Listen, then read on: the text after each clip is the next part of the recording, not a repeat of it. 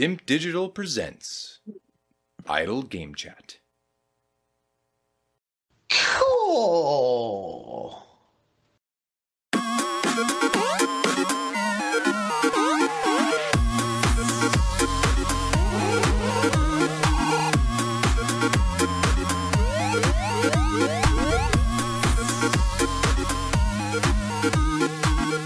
So, Logan, as we close in on the Fantasy Gaming League conclusion, we are almost there.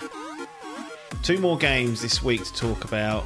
Parky's final game is in in Super Mario RPG, and also Hall has completed his list with Super Mario RPG.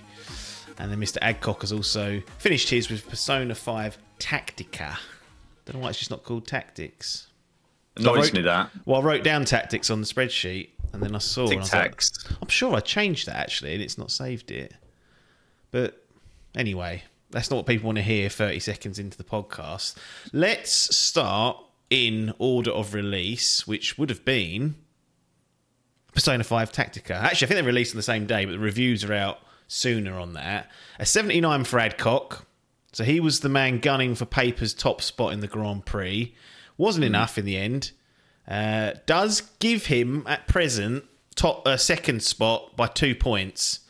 So if his games start to blow a little bit more, you know, Tactica in particular may go up or down because it's still relatively early days. He may lose that second spot, but he is a clean 12 points off paper, which means that that kind of either the win against Adkins, which is all that's left now, or the actual second place will go to paper. He's he's won that. So as I think we both predicted, um, that game was didn't have the strength to carry what he needed there. It was he needed the high eighties for that, which was a bit of a struggle. Um, it's on Game Pass, so could this be a Logan game? Tactics based game, turn based, your favourite, isn't it? Literally couldn't be further from what I would probably enjoy playing. Hmm. So no, Why do you hate at tactics and strategy games? I just find them a bit bland. I mean, I don't broadly. It depends in what format. If it's like Right. a card game where you take it in turn, it's a little bit different. But Yes. like when they blend combat into turn based, I just find it becomes a little bit dull. They, I, I don't know. I don't know what the ideal form is because I have this debate. It's like even when I'm playing like an MMO or something, like I find just the clicking nature of combat just a bit like I don't feel like I'm doing. There's no. I don't feel like there's skill, which is slightly different in turn based oh, because there's a strategy to it. But yeah. I don't know. I feel like there's a very small window between. I like to feel like I am actively a part of it, if that makes sense. And I feel like, yeah, turn based. I just select something and the character does it. I'm just a fucking. I'm just an instructor. Well, these Like- these tactic styles games, which I don't know if it's I don't know what the actual word is for it, but Hmm. rather than it just being you choose a move from a menu and then it rolls a dice and says yep or nope, you you have strategy over your positioning on the battlefield. You know, Yeah. using using cover and things like that, and that's still turn based. You know, you've got maybe Hmm. two turns per character to move them in position and maybe attack, but that does give a little bit more of a a feel of you, you doing stuff. You've got to set your, Hmm. you know, try and maybe coax your enemies into certain areas or get the higher ground and attack using certain Hmm. powers or weapons. But yeah, it's not. I don't think these games are going to be a revelation if they if the turn based stuff hasn't never- been.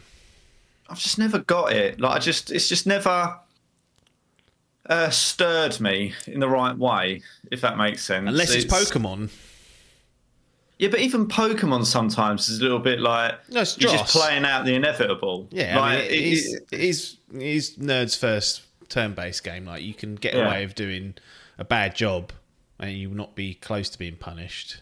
But that's the that's the one that most people forget about when they say they don't they haven't played them. Um, and it's not I, really don't, I fundamentally don't even think I really enjoy that. Like, no. to be honest with you, I think. I did back in the day, but I more enjoy the world of Pokemon Yeah, yeah. more and, and like the names and the like everything to do with it. I don't play it for combat. Like that's just not not my thing. Um, So yeah, I, I just broadly just don't think it's great. It just, I it's really unfair just because I don't enjoy, it. So it's not it. great. I think that's probably unfair, but it's just not. It doesn't. It doesn't tickle my senses in the brain to make me go, "Oh, I need to do that again." Nope. Can't play. Whereas when I get killed on Counter Strike, I'm like, right, I'm going back to get this fuck. Like Well, that's the difference. How often does that pan out for you? I bet it doesn't. You doesn't. Put, put down again. Do it. Yes, try correct. And fall into the same trappings. They know what they're doing. Headshot, instant. Headshot, instant. You go right. In it. That's one of them. That is one of them. Yeah. Glock. Yeah, the Glock's on there. What was it? Uh, AWP? That big fucking Yeah, the slipper. AWP. Yeah, that's the one that I kept getting headshotted with. Yeah, that- honestly, you can't. Go on. God, I was gonna say, I thought that was like one shot kill basically, even if you didn't get him in Yeah, the it head. is. What have you got Yeah, the, yeah. What if you get him in the chest? It will just. I think you can. It depends because Armour. there's like body armor and stuff like that. So I don't know the exact mechanics around it, but I mean, if you ain't got anything on, I think it's like one shot from the AK, or it feels like one shot from the AK, dead in the head. Right. Like me, it's Yeah. you literally walk around a corner, gone. You go, well, what's it should- happened here? as it should be. Put Oh, helmet, yeah. put helmet on, but that oops noisy from memory. Anyway, It Persona is. Mm. Five Tactica. Let's go to Game Central, and the reviewer this time is Metro Game Central. So that's Skynet's doing this one. Apparently, it's not human. No name listed. It walks the precarious tightrope where it risks disappointing both Persona and strategy fans.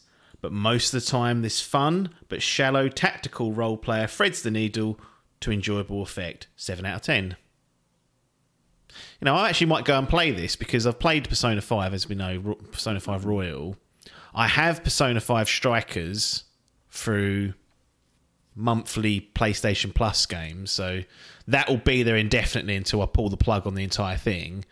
This is on Game Pass, and I'll probably miss the boat on it because I don't think I'm going to get round to it in the next year or so. But my plan is to, once Persona 3 is done in January or February, more likely, go back to Strikers, do that, and then do this spin off as well, and then, you know, play the spin offs as and when they come out for any future titles. I mean, all this it's a good plan, but I caught myself playing State of Decay this week too, so you can say there's good planning being done, and then that's being chucked in there. I I, I, that if you gave me a list of games that I thought you'd be playing this year, I would never have put State of Decay 2 on there. No chance. I like the first one, So It- did a lot of people. yeah, I mean, mean, there's this, a reason why it fell off a cliff. Well, look, the way I look at this one is that State of Decay 2, when it came out, certainly was not of required standard. No. It's, I think it's 2018. It's been five, at least four hmm. years, let's say, minimum. They have hmm. patched the fuck out of that. This is like a, yeah. a, a not quite a No Man's Sky. I don't think it's quite added as many features that is, uh, uh, you know, but more of a hmm. cyberpunk, and it's up to. It's but not as good as cyberpunk. I would, I would probably, if I had to guess, having not played both of them fully, but it's up to a standard where it's playable at least. So if you're interested Yeah. in the idea of it, it should be a decent hmm. experience. I've had to restart it twice because of various. Well, the first time was just ten minutes in. I just wanted to see what was going on. Yeah. I was like, okay, right, that I'll you know I'll restart and choose a different starting character. Second time, I had a mare. That's a good five hours worth of progress lost What? because well, I mean it's about maybe not five, but it's at least three. The, the the tutorial doesn't guide you very well about certain things. Essentially, I grew my base too much to start with and didn't have enough food coming in and beds and shit. And I needed to do other stuff because it was early in the game to get up and running. Yeah. I, I could never build up enough fucking cachet of stuff. So I got in a right old state and I thought, you know what? This is poor. I'm going to start again. And when I looked in there, when I went to start a new game, it said, oh, you can skip the tutorial. And I was like, oh, that's interesting. What does that mean? When you go in the tutorial, you get like four four sets of two characters you can choose, like a, a pair, like a couple, basically. They've got a different backstory, and you're like, okay, I'll choose one. They've got different stats, traits, and things like that. And then it puts you through this like opening level where you meet two other survivors, and again, they're sort of the original four you go with. But they're always, other than the two you select, obviously you can choose another pairing, but the other two are basically the same people, just with different names and voices, the same traits when I looked in the uh, way of doing it, skipping the tutorial, you pick three su- three survivors and you can randomly generate them. and they can be good, bad, or indifferent. And I was like, this is better. I don't want this backstory. I don't want it. I don't want to know about this couple that have survived. I don't need it because what happens is over time the game forgets they're a couple and they won't interact in that way. At least if I have three unknown survivors, they will just be, you know, whatever. It won't really matter. Three originals, and then you know, it's permadeath's on, so there's a good chance they will end up dying at some point. But um, I like Yeah, the idea is- of just starting out, and also it doesn't put it doesn't it won't funnel me down these these set missions I've got to do. Um, you just start basically, and you you start with the first base. And it's like right, go and do what you want, and that would be more appealing to me rather than it trying to sort of show me what to do gameplay wise and make me do stuff that doesn't make sense. It doesn't make it didn't make sense to me to want to move base at that time, but because the game's tutorial wants to show you how to do it, you do it. In any Yeah. case, I don't know how we got onto that, but that's that should have been saved for the review. It should. I, I, I was surprised you went into that level of detail, but it's interesting to hear you talk to that, um, because normally with these sort of games, you like to be given a story that you play out, but Yeah. actually, what you've preferred to do is Yeah. make your own story. If it ain't, if it ain't up to snuff, there's you know Yeah. get rid get rid of it. And it's one of those games. It sounds fucking stupid when you say it out loud, but it is kind of it is your own story type thing because it's so dynamic in what can happen. It's quite Mm. Yeah, yeah, random agreed, in yeah. you know what hordes you run into. Like you can go out on just a, a standard mission and someone will die Yeah. if you get caught with your pants down and it's permadeath for them. So that sort of stuff, it is one of those ones where your playthrough won't be the same as someone else's generally. Um, you'll hit the same sort of main campaign mark because it'll want you to do certain things, but how you get there and what you do in the journey there is kind of unique. So the idea of it being completely fresh was more appealing to me this time. Um, and uh, yeah, that's what I'll be. That's what I'll be probably playing you know, I don't know how long the game is. 40 odd hours, I think, if you do everything. I don't know if I'll do everything because it's a game that sort of always generates new missions, if that makes sense, like side stuff. Mm. Yeah, yeah. stuff coming in. But it might be to the end of the year. I could quite comfortably just sit there and play that because it's a nice, easy play. It's it's sort of. Yeah. um, Right up your street in a lot of ways. yeah, I mean, it's, it is. You can tell why it didn't score the best anyway. It's never going to get a ten out of ten. Put it that way. No, it ain't, it no. ain't got the production or the the smoothness in gameplay. There is concessions you make with the game, but the idea of it is really appealing to me. I've been waiting. Yeah, yeah. for ages to play it, and I was like, well, let's just fucking do Yeah. it. Yeah. No. No, I agree. It's but I think that's one of that was one of the charms of the original one though. Is Yes, that yeah, it was it was kind was of the- like it was the Walking Dead simulator, yeah. yeah. But it, but you knew it wasn't perfect. It was like a little like I wouldn't say indie game necessarily, but it was because it felt like it had a little bit more to it than that. I think it was But- to start with, and then Microsoft bought them sort of towards the end of mm. the development. But this still feels in that in that element. It feels like a lower Yeah. budget type thing, and Yeah. State of Decay three's been announced, and I'm in, I'll be, again I'll be up to speed for that if and when that arrives. Hmm. But um, It is interesting, actually. I know we're going off on a tangent Well, here. That Microsoft continue to produce sequels to okay games.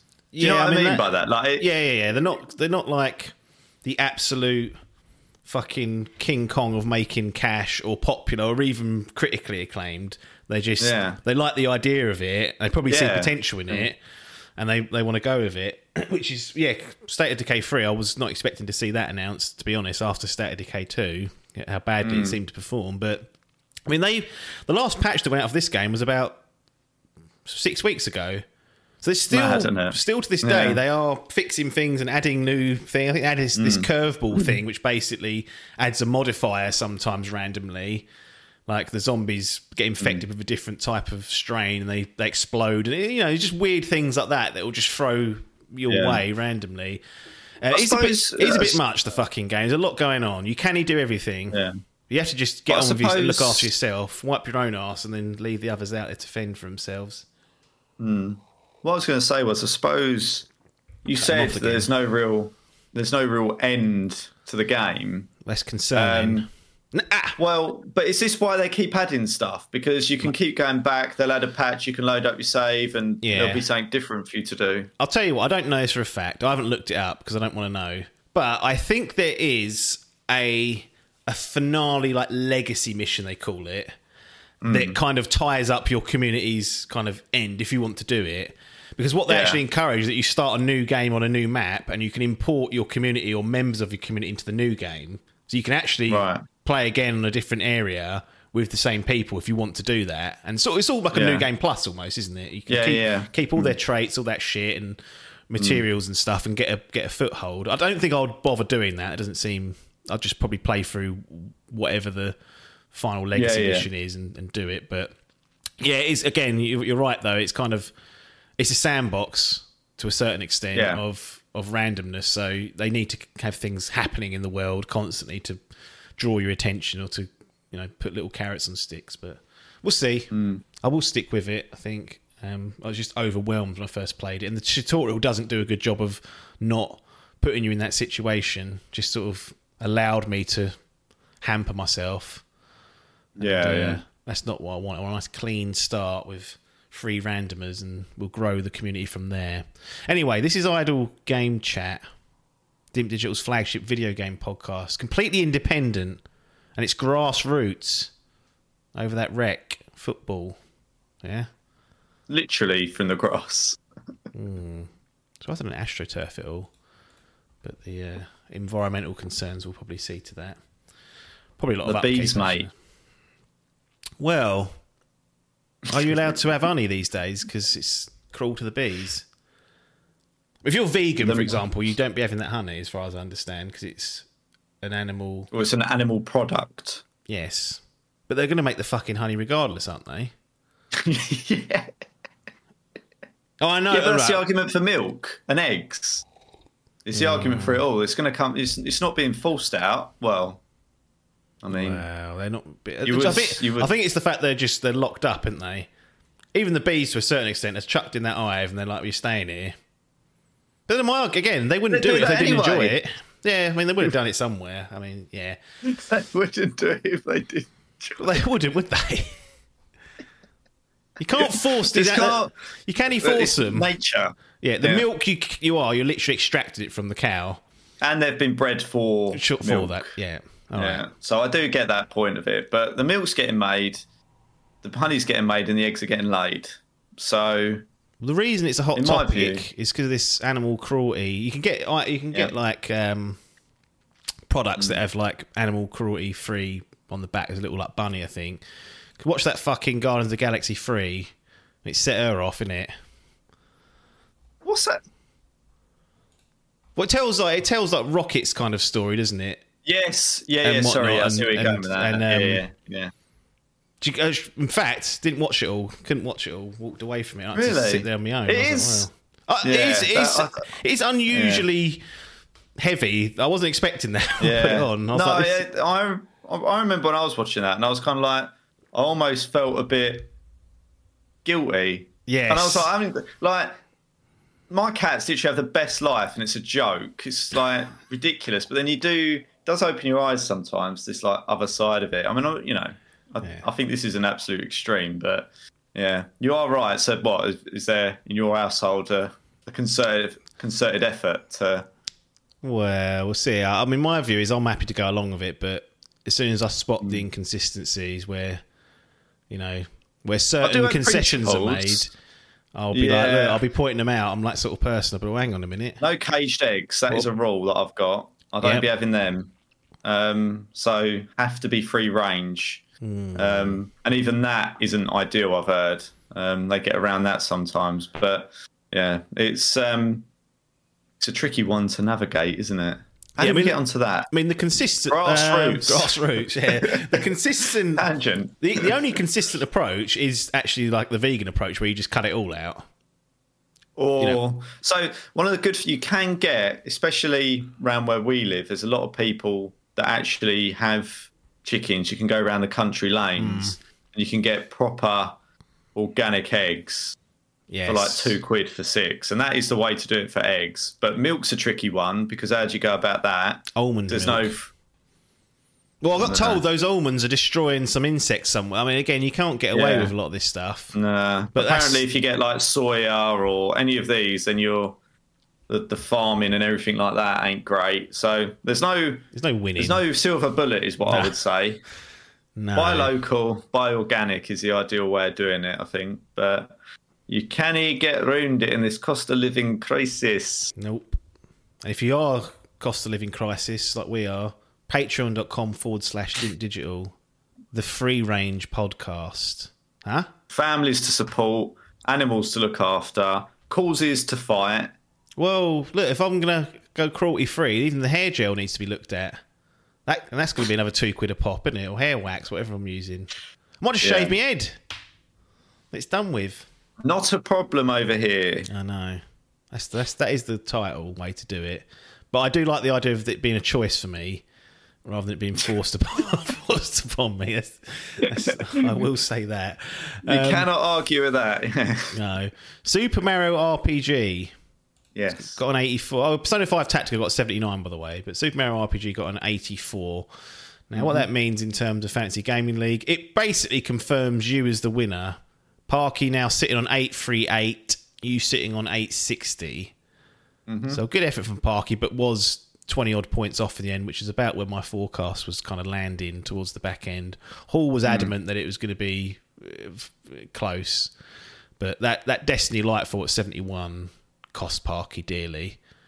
Um, Yeah, I mean, I, I think it's it's closer than I thought it was going to be originally when those games were drafted out. I was like, you know, when you know when you see something, you go, that should be based on my game list and and what I'm hearing from that side. It should be a win. But to get it within sort of 20, 30 points, I think is is pretty good going. And perhaps I underestimated some of the games that, that he had in his, his roster. Average of average of 85 for Parky at the moment, an average of 87 for you.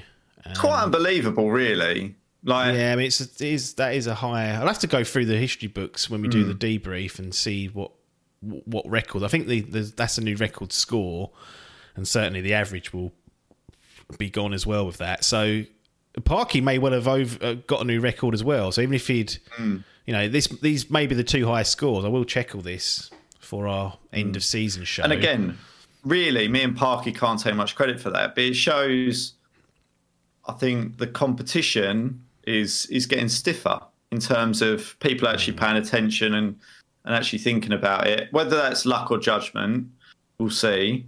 But um, I think broadly speaking, there was a couple of games that both me and Parky had to sub out, but you don't get many people taking huge risks no, unless you're Adkins in the in the solo draft. But Yeah. um, broadly, it seems like most people have clocked onto the fact I need to get games out. I'm going for games in that 80s range. 70s are no longer applicable. There's not many risks, I don't think. There's a couple, but I think people are taking it, I'd say, more seriously, or at least it feels like that to me. Other Yeah. than Hall, who's just chuffing it away. Yeah, he's had a terrible Grand Prix. One to forget for him. In terms of Super Mario RPG, I'm going to do Game Central again and get their Skynet in because they've got that bot doing things again.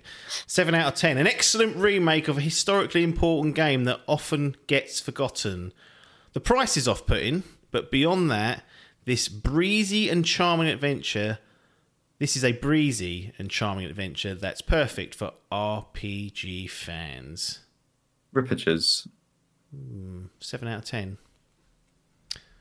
In terms of the Grand Prix, paper is top, seven nine four.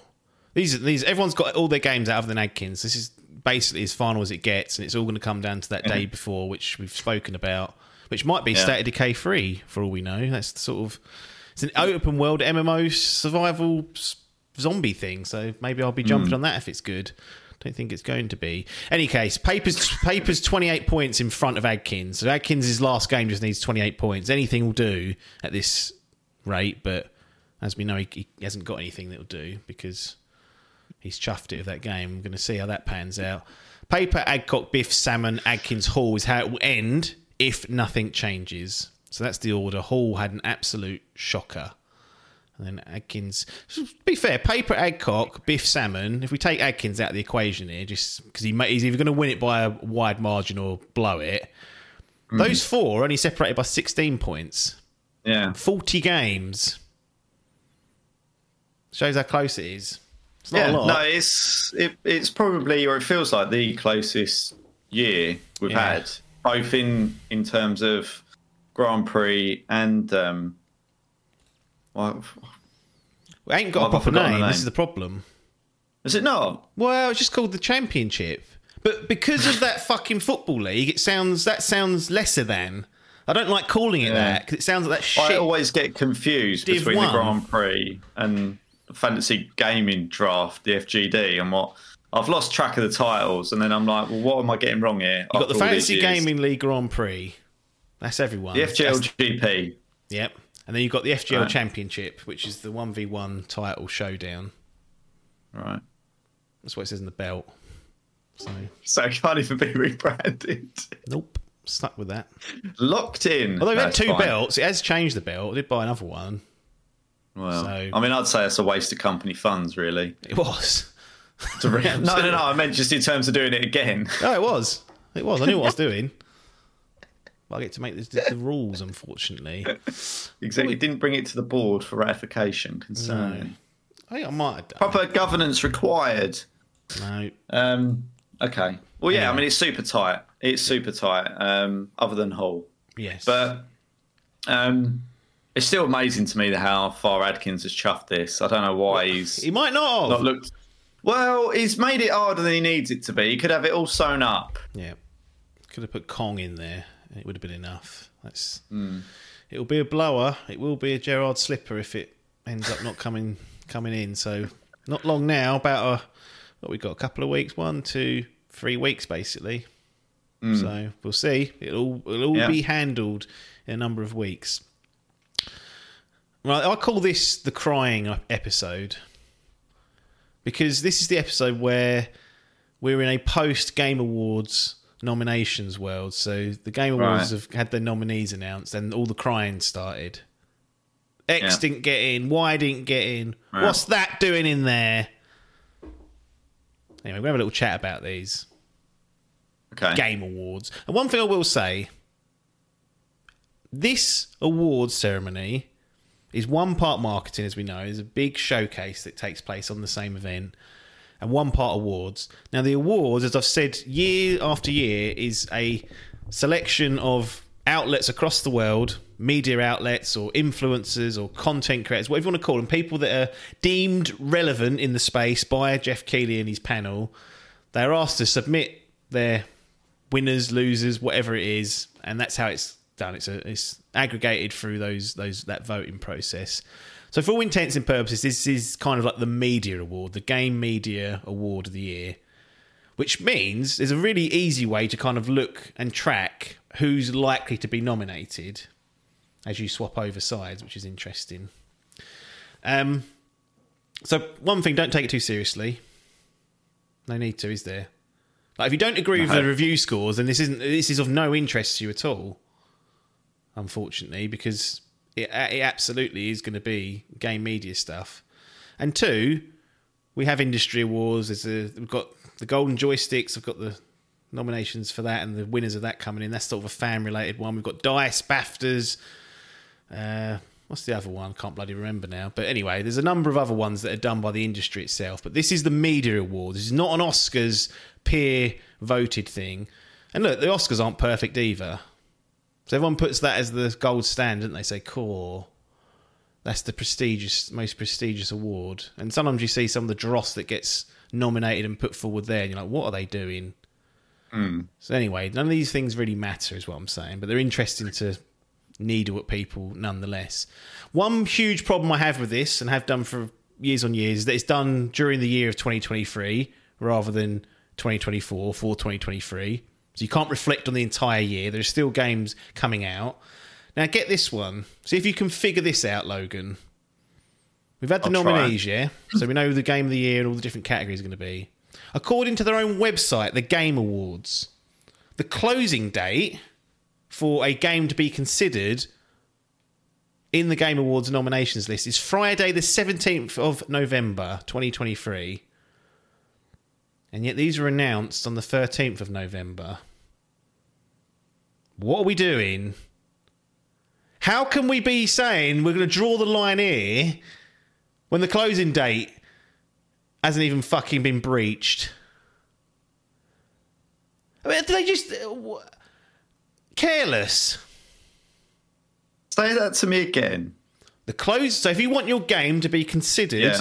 for Game of the Year 2023, it has to have been Yeah. available for public consumption by Yeah. Friday, November the 17th. Yeah. The Game of the Year nominees were announced on the 13th of November. So basically, what we're saying is, is if your game comes out on the 15th of November, you're fucked, even though it's within the criteria. Yes, they've jumped the gun on their own closing date. It's shambolic, isn't it? It's just I know it's a minor detail, but it really does just annoy me that because there actually was two games that came out: Super Mario RPG, which has come Yeah. out, and Persona Five Tactica, plus a swath of other indie games that have been out. Yeah, Like, yeah. that could have, in theory, been considered. Now, you know, I doubt they would have got on the nominees list, to be honest, but you never know. Well, yeah, but what I don't understand, I do, I just don't understand it. Like, surely you would do, you'd say like the first of November, and then Then have a the week. Yeah, Yeah. like, I don't, I don't know why you're doing that to yourself. Yeah, it's weird, sloppy. It's just. I don't know why no one can even just look. I don't know no one says that and asks him, "What are you doing?" Maybe there's a, maybe behind the scenes it's all candled. Maybe these other games that have come out this hmm. week or this past week were in some ways already considered because they'd gone off to the outlets early. I don't know. But when you write that the closing date, the last consideration date, has to be available for public consumption on the 17th, and then you've already announced your mm-hmm. nominees on the 13th, it just makes you jar your head. Another reason why you shouldn't get too wrapped up in these things. Anyway, Baldur's Gate 3 and Alan Wake 2 lead the nominees list, eight each. Spider Man up the rear with seven, or Spider Man 2 up the rear with seven nominees. Here's the list of six Alan Wake 2 is the game of the year. Baldur's Gate 3, Spider Man 2, Resident Evil 4, Super Mario Bros. Wonder, Tears of the Kingdom. Only one new title there. Everything else is a sequel. Anyway, Uh, yeah, I'm not, I'm not commenting. I'm just pointing it out. What do you make of these six? I've actually this is might be the year I've played the fewest of what's on there. I've played two, and I'm only likely to play three, maybe four by the time we do our game of the year. What ones year. have you played? You've played Tears of the Kingdom. No, you haven't. No, have you? no, no. Resident, Resident Evil Four and Spider Man Two. Yeah, And the lo- the other ones that are likely to get played are probably Super Mario Bros. Wonder, maybe, but more likely hmm. Alan Wake Two. That's just on the radar, and we're waiting for a, a slot for it to dive in when it's been on sale because I didn't get it day one. That's the other rule. Do you think they've missed anything? Mm. Like, how do you? Personally, or based on you know how it's Yeah, you know so the this is- people that are. Personally, I ain't This got, I ain't point, got a clue because I haven't played enough really this year. Maybe, but there's, guess- there's plenty of games. That have, there are games that have scored higher that aren't in there. But that always happens.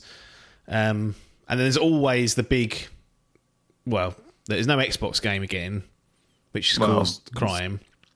And um, Starfield was the chosen one. That was So that, that was, was- generational. We've gonna. This is what I was digging at. Do you? Do you think there should have been a position for Starfield, or is that just because? Is it? No. No. Well, look, it's the way, and it's quite simple. It's it's Yeah. This is the Game Media Award, so you know it's people that have played the games that work for these outlets. If we Yeah. use the tools we have available to us, which are like OpenCritic and Metacritic, to get Yeah. a gauge on what their opinions have been, what they think is hmm. good, what they think is really good, and what they think is great, Starfield hmm. sitting on an 85 doesn't on OpenCritic that is doesn't scream to me top six of the year, especially when if you do look at the rankings, the 44th best scored game of the year. Hmm. So it's not in the top 10. Now, there's a lot of games in there that don't get many reviews and questionable as to why they're higher, but I had a quick scan through and it's ranked about 15th, I would say, on like g- games that have got, you know, 80 odd reviews basically. Yeah. So it's not in the top 10. It's not in the top 50 if you go by all games. It just wasn't. I'm surprised that people are surprised at all because it was quite divisive. IGN gave it a 7. GameSpot gave it a 7. Like when bigger outlets like that aren't giving it 9s and 10s, it's all, in my opinion, it's always going to struggle. And it, it didn't. It wasn't the home run, runaway success, 90 plus game of the year caliber game that people were mm. anticipating and or wanted. Not saying it's not a bad, I'm not saying it's a bad game, but it wasn't seen as by the critics at that level. So therefore, I'm not surprised at all. And if it was on there, I would that would be seen to me as they're throwing Phil a bone. Yes. That's how I. And this is it. the point where I put on my, or try not to put on my smug face, because I'm pretty sure I called this Cool. a couple yeah, of months you- back. You were a bit more. I bull- said- I was bullish on it, and you were more like, "No, you haven't, they haven't done anything yet." And I was like, "Well, they can't not." And they kind of fell in the middle. They didn't crap on it. They didn't crap the bed, but it didn't. Mm-hmm. It didn't garner the absolute darling. It wasn't the darling, was it? Let's No, I, I, Hi-Fi Rush scoring know. higher. Hello. It, I, my fear with these sort of games is is that they're they appear at first instance to be like this open sea of possibilities, and then once you jump into the sea, you realise it only comes up to your ankles. Yeah. and that is always the fear, and that is I wouldn't say that's how it's turned out, but I think a lot of people are a bit like, oh, that's not really what. I don't know whether it's because of people's own expectations or so I don't feel like Starfield particularly led people down a garden path to say this is what you should expect and then didn't mm. deliver. I think they delivered on what they largely intended to, but people got their hopes up in a similar way that I think you did, which is they can't surely they'll do more. Like surely this has got to be the slam dunk they need. And they sort of, as you say, they landed somewhere in the middle of that. But it was always, I think, for that sort of game going to be a struggle for it to get into the top echelons. I don't know. Interesting conversation, but is there is that the maximum these sort of games can can achieve? Like being like would have if you released a Fallout three now, hmm. like do you think there's that sort of desire in the market for those sort of games? Like do you just think broadly they won't resonate in the same way perhaps they used to? I think that uh, Fallout Three, one of my favourite games ever made. Yeah. Um, but it was 2008. I think this is the problem. Yeah. Is they they haven't. This is just a common criticism. They don't they don't age very well in terms of just mechanics and clunkiness and things like that. There's still animation, whatever it is. There's something about the BGS games, Be- Bethesda Game Studios games that just that don't particularly age. They're not very. You know, the environments are, are beautiful and the planets look nice, but hmm. when you get up and close, there's always this level of like dirtiness almost of it. And I, I, in this game in particular, I don't know. I think it just that Baldur's Gate three come out RPG, different setting, but I think one that that ridiculous success ninety six. Hello, hmm. that again exposed probably Starfield to more criticism because mm. although they are different in many, many, many ways, there's a level of depth and choice and consequence and mm. just the overall package of Baldur's Gate 3, I think, hurt Starfield to a certain extent. Not that it would have scored into the 90s, but it just people kind of had their fill and was like this is this is like a watershed game and when that hmm. happens inevitably people see what comes afterwards and they're like ah yeah this is still good but is it really great when you've got guys outside Yeah. doing this? Not hmm. dissimilar to what happened with fallout 4 because that year we got the witcher hmm. 3 and guess what? Everyone said that's a landmark title and it was. And then fallout 4 comes along six months later and they're like yeah, yeah but not you know Yeah. ball busting amazing. And i didn't like fallout 4 as much as i liked fallout 3 so i don't know what that says about anything but generally i just think they it's, it, there's a game in there they can do that would get it but i think i know as starfield as a setting is the one because you, you've kind of promised this expansive space world which hmm. is great in some ways, but you can't fly around freely to the planets. You can't do that. There's a lot of restrictions that are, that people have found. A lot of fast traveling, all that sort of stuff.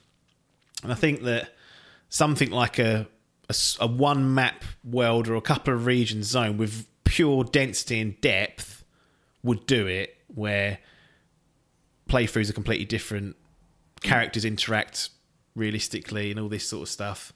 Not they don't in Starfield, but I think there's just a level of ah. creative depth that Baldur's Gate offers. That I've hasn't seen a lot of like reels and stuff of people basically taking the piss out of Starfield characters and NPCs and stuff, and it's just a bit like Yeah. bland. When you compare, I always compare it back to like look at how you can go up to anyone in Red Dead Two and have a conversation, and Mm. Yeah, they've got a story, and they've got It feels know, alive it's not- that world. yeah, and you could you you feel like they're going about their business and they're doing something, and I I, I really do think a lot of games underestimate or just don't have the budget to do that. But it really adds something to an open world game when you feel like the world's doing things without you. Like it doesn't all revolve around you. You are just a part of that world. Which is a nonsense. are- It's, it's smoke and mirrors. But It it's 100% is. But it tricks you, and that's what you. That's all gaming is. It's- You're being tricked it's so constantly. important. Yeah, Yeah, It's the yeah, immersion, it's- isn't it? Yes, exactly. Yeah. And it's Mm-hmm. like I can feel like someone's got an agenda. It's like, oh, I'll go and interrupt their little trip to the shops or something. And I think those sort of things, those little details, are often what make the difference and keep the immersion there. And they can easily pull you out of it by it feeling like it's you sort of, you know, they're like walking into a wall or something, or like, do you know what I mean? It's like you sort of all of a sudden go, oh, I'm in a video game and there's a bug or something. I think Yeah. it is a really important little um little feature. But Yeah, I don't know. As I say, I don't know what it's like exactly in I think, in but uh, I think, Starfield. I think Bethesda Game shows could do it, but Mm. I think it needs a a big technical upheaval for one thing because so many Mm. games have come along and just lapped them in that in that area. And whilst that's not everything, again, we look at how the conversations, and I'm not even talking about what you're saying and how you say it and the you know what people say back. I'm talking about if you watch a conversation in Starfield that you have, Mm. you know, you come up to you, their face, they sort of talk to you, their mouth is you know it's animated well, good. But they sort of just stand there. You watch a conversation with Baldur's Gate three, Mm. zooms right down, and they're animated, they're moving. It's it's there's something about that that I think that they will need to do if they're going to play in this space. Mm. And I, I talked about for Horizon Forbidden West doing that, and that's Yeah. when I replayed that Burning Shore. I was like, yes, I forgot that this game did that, had that level of interactivity, had that mm. that polish on character interactions. Because these games live and die on the, your interactions with characters. So the more Yeah. immersive you can make that. Mm. I think helps, but they, they absolutely have got it in their locker. It's just that we've got to wait another Yeah. decade because they don't they're not quick. These games, Well, it's, and, the, the and that might be that part of the problem. me. Yeah. If you No, if a game takes is, that yeah. Long to make, you inevitably are going to have come up with ideas and implemented systems and come up with restrictions, restraints on a on a project that's maybe not coming out for five, six, seven years. And by Hmm. then, if something else has come along and shown a different way or a better way or a more critically appeasing mm. way, you're going to be left behind. And I think that's a problem as well. Is that a lot of these projects are a stab in the dark of here's what we're doing now, here's what we think we can do in the future. Let's hope that that's where it goes. And you, you mm. sometimes games come out, and you think, fuck me, that feels old. And it's like, well. It took, It them half, it took them half a year to half a decade to make, so it, the ideas in it mm. probably are all that. Yeah, I think the only thing I was going to touch on that I that still did surprise me about Starfield is that the character interactions still heavily remind me of when we played ESO, and you know when you sort of it- and I you know and I get it that's the style right, and I don't I, I'm not using it as a huge sweeping criticism, but Crapped on it. they are very static and sort of robotic, and I mm. feel like they do need to do something with that to make them more real. Because otherwise, you, you, they'd look like robots in a Yeah. human skin. Um, Maybe they all Well- are. Maybe it's the big twist. da-na. Da-na. It's like all meta. We're the fools for not, not doing it. But yeah. So, so Starfield, really, I'm not surprised it wasn't on there because the scoring wasn't high enough. It, I could clearly see from. You can see the Open Critic scores not everything, but I would I would argue for this award ceremony it kind of is because it's the same people voting generally. Like mm. it was never it was never really going to have a shot. I don't know why people bigged it up and not bigged it up, so he bigged the idea of it going forward because just because it was a Bethesda game and an Xbox game. So that's not that ain't how it works. If it's Nintendo, I'll let you go. Yeah, they need to have at least two on their Nintendo, otherwise someone gets fired. I think, but Xbox don't deserve to be on there. And if you look on the scoring, it wasn't close. And this was, or is, it's not over yet, one of the most high scoring competitive years I think I've ever seen. Like Hmm. it's just been banger after banger after banger. So in a year where look, here's a list of games that have scored in the top ten percent of all time that are just released this Yeah. year. Forza Motorsport, Mortal Kombat 1, Hogwarts Legacy, Super Mario RPG, Star Wars Jedi Survivor, Football Manager 2024, Blasphemous 2, Octopath Traveler 2, Armored Core 6, Humanity, Starfield, Cocoon, Final Fantasy 16's not on there, Diablo 4, Dead Space Remake, Hi Fi Rush, Sea of Stars, Dave the Diver, Street Fighter 6. They're all in that top 10%. That's a lot, Yeah. and that's that's actually a selection of games. Like there's a load of other indie ga- games in there as well that were in that list. So, mm. look, highly competitive year.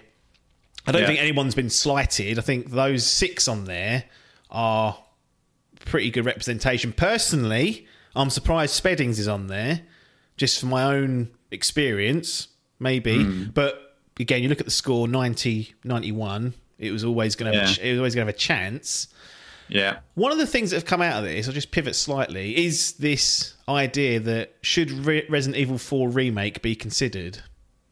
Now, it's a remake and not a remaster. It's not a one-to-one remake like The Last of Us Part One. Like a that's just a technical remake. This is a hmm. built from the ground up. It uses the same setting, story, Yeah. characters, but new new voice acting, changes to tweaks to gameplay, obviously, and changes to the map and things like that, and added added hmm. added new content as well, or original content, I should say. So not quite as significant as Resident Evil 2 to Resident Evil 2 remake, but that was a PS1 game versus a you know PS4 game, so the jump was bigger. This was a GameCube game going to, to, to PS4 and PS5 and Xbox Series. But should remakes at all be considered, or should it only be reserved for brand new, original games where there's no foundation to build off? Yeah, they should be considered. Absolutely, uh, because then it's like, well, should a sequel because they've already got the base ground in there. They've just done a new story and hmm. polished it a little bit. So, yeah, I'm fine with it. If it's you know, the thing is, if if they release a game that's a remake and there's very little difference or no material difference, then it's not mm. going to score very well anyway. So it won't Yeah. be. People just go, why would you buy this? Just buy the original. Yep. But It'll come out in the wash, won't critically, it? it'll, yeah, it'll come out in last the was wash. part so- one. People went, well, one of the best games ever made, but we've actually already got this. So actually, the remake doesn't score as well as the original because we Yeah, had it. so this is what I mean. Even though it's, it's like- objectively the best version of the game of one of the greats. Yeah, yeah, yeah. I agree. It's it'll come out in the wash, and that's why I'm fine with it because if there's enough improvement, it will come out in the review scores and the critical acclaim. They'll go, "This is a way better version. Like the good, the first game was great.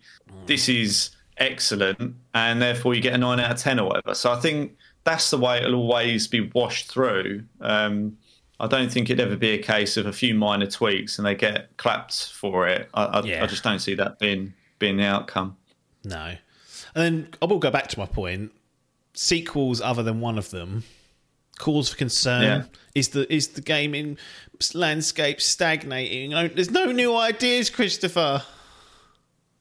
Um, there's always new ideas. Some of them just don't work, and that's just the reality. And the thing is that that game studios will always try. We spoke earlier about the fact that Microsoft releasing State of Decay 3, like they're flogging dead horses. In a, in some, I'm not saying that is a dead horse, but they're not. They they will continue to make sequels for games that aren't that great. So you could, you know, the Horizons, the the mm. Spider Mans, the really popular good games that continue to get people's attention and sales and critical critical acclaim are going to get sequels, and that's fine because I want more of the good stuff as well. So why would I? Why would I just want a game to stop? Although that being said, you got to draw the line somewhere. Like you look at Call of Duty and you go, look, stop sequeling that because this is getting out of hand. Like there's. It's, it's the same with TV series. You got to stop it at the right time before it gets exhausting, and that is the it in. trick. Yeah. Yeah, it's, it's difficult to walk. I know it's difficult to walk away from a cash cow, but there has to be some sort of creative pride taken in that Yeah, we don't just run Yeah. this thing into the ground because then Bleed it dry, I mean, literally. I mean, look, we look at Game of Thrones. Okay, Yeah. now went off the boil towards the end. It's all universally accepted opinion, and now Yeah. everyone looks back at Game of Thrones and goes, "Oh, it wasn't that good, was it?" It's like, no, it was very, very, very, very good for eighty percent of it, but they fucking blew it because they couldn't get their ducks in a row. Now they didn't. I don't think they oversaturated it, but they. You know, Mm. if you blow it towards the back end because your creative process Yeah. isn't as strong, that then the whole series is get tarnished. The whole idea of it Yeah. gets, There has to be, you have to work towards an end. And I know it's a really difficult thing while something's popular. You want to continue yeah. with it and you want it to remain popular. But if you do that too long, people get sick of it. And it happened with The Walking Dead, it happened with various things, which like you've got to fucking what are you doing? You can't just keep bringing Rain this along. Yeah, and I think that's what sometimes, you know, look, it's, it's easy about for me Cobra to say. Kai. Right, Cobra Kai. Yeah, Yeah. Karate Kid. The uh, Yeah. the new TV sp- sp- first few seasons of that were great. I couldn't believe I couldn't believe this thing even existed. Like one of my favourite things ever. Now look, Yeah. the last two seasons have been like a massive step down. I mean, I've still watched them and enjoyed Yeah. them, but like Yeah. that should have ended a couple of. I think they've got one more season they did. I'm like, thank God someone's said, look, they're getting silly now. Yeah. But they could have, if they wanted to, kept going. And um, Yeah. but again, that that'll be looked upon. Like even Adcock, who loved it as well, like got bored of the season before last, and he hasn't caught up. So you're right; they need to work towards it. And you can't just keep aimlessly creating new sequels and new seasons. Tie But it it's hard. If I think if that was me and my job was Yeah. tied up in that, I would want to, you know, I would want to make sure that I continue to have a job and and you know attention and finance and all that kind of stuff. So it's easy to say, but I always like the fact that if you've got a story, the one thing that I always say about why Ricky Gervais has been so successful with his series is because he has never done it for longer than it needed No. for any of his stuff, it is always Wow, and a like, Brent film. the film. The will film. leave.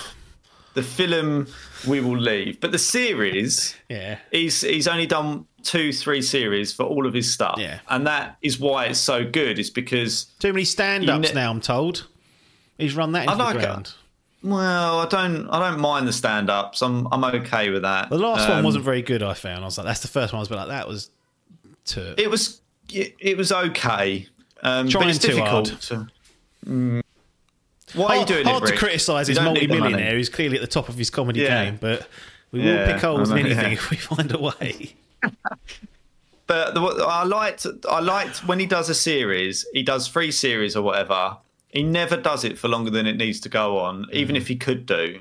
And even if there's clamour for it, Yeah. he goes, "I'm done with this. I want to move on to something else." And I think he does that really, really well, and that's why you know Afterlife, for example, has been so successful. And you know, that's what frustrates me about games is that they don't tend to do the same thing. They go, "We're releasing another one. We have another one. Here's an stop it." It's like Final Fantasy 16. yeah, but that's still doing well. Well, yeah. To be fair, they they're always different. They're not sequels. They're always. Yeah. It's just the brand. It's that title. Yeah. yeah, yeah. It's the title. It's not the game. But uh, yeah, I think that's the main thing that I. I wouldn't say there's a lack of creative um, or creativity in the gaming industry. Far from it. I think there is. Film industry is another thing, by the way. Um, but gaming, I, I think generally. chat.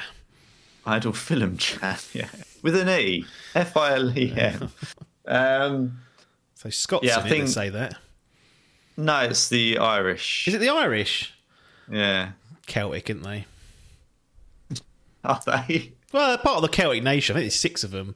I think Cornwall's part of that. It's like Ireland, Scotland, Wales, Cornwall, and Jersey. Uh, anyway, I don't, I don't, don't I ask how I was that. even researching that. Yeah. It was something I didn't know that. But Probably related to a game law in some way. it was to do with a wrestling Um, game. Yeah. Right, there we go. I was yeah. going to make a stable of people. I didn't have enough people from Ireland or Scotland or Wales. And I was like, what can they go under what banner? I was like, oh, the Celtic nations. There we go.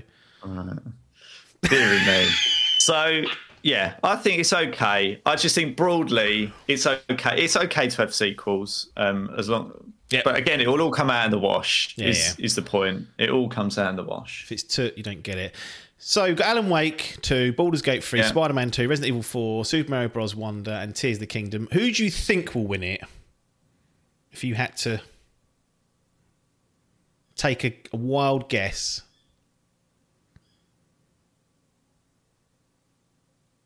I don't know. I feel like Tears of the Kingdom will. Hmm. I think if you've got, if someone said to you, look, we're forcing you to bet all your money, that would be the safest bet. Hmm. Just because Nintendo, Tears of the Kingdom scored super well. But I hmm. wouldn't put it past Baldur's Gate 3 just to come along and cause problems. That's what I would It's say. because it's a those two, isn't it? The other, the other four Yeah. ain't got a chance. Sorry, you ain't you ain't playing the same league as those two. No. So don't be don't No. be don't be sitting there if you're fucking Alan Wake and Remedy thinking you're going to pull a rabbit mm. out of the hat. You ain't. It's going to be Baldur's Gate 3 or Tears of the Kingdom. I'm gonna. I'll say if you're gonna go Tears of the Kingdom, I'll go Baldur's Gate 3, and then that way. It really of, is a toss of the coin, Yeah. but I just think they'll align themselves with the more, what's the word, commercial. Hmm. well, it's more well known, isn't it? It's more of a. Yeah, It's got more legacy. Popular. Pop. Yeah, I mean, although they do hmm. like they, they might like an underdog story. Yeah, Larry, true. Larian coming out the bins. So that's that. Uh, Game Awards done. And then just before we end, the Golden Joystick Awards were announced and released. So these are just like this is a what's this? This is the audience award basically. I mean, again, it's fucking getting earlier and earlier because they announced it last week. So November the tenth. So we're going back a little bit here, but I, I don't know what we're doing in terms of that. Do it in twenty twenty four for twenty three. Yeah, Anyway, people, this is just open to anyone to vote. You can just sign up and vote. I don't even have to sign up. You can just go through, click, click, click. They, Hmm. I think it's the longest running awards show. It's been going since the eighties. The Golden Joysticks. So it's it's an interesting one. Anyway, PlayStation Game of the Year, Resident Evil Four. Xbox Game of the Year, Starfield. Nintendo Game of the Year, Tears of the Kingdom. PC Game of the Year, Baldur's Gate 3. And then they have what they call the Ultimate Game of the Year, which is all platforms, Baldur's Gate 3. So the people have spoken, or those that care to vote on that golden joystick. Yeah. Baldur's Gate 3 picking up the win for the masses. Anyway, that'll do. No other news. Probably was, but it's slowing down, thankfully. Well, we're doing a mid, a five-hour review of State of Decay in there somewhere, talking about needed. animal welfare, and I'm pretty sure there's something else where we went off on a tangent. Oh, we started talking about Starfield in depth when Yeah. neither of us had played it. so that's what we can do.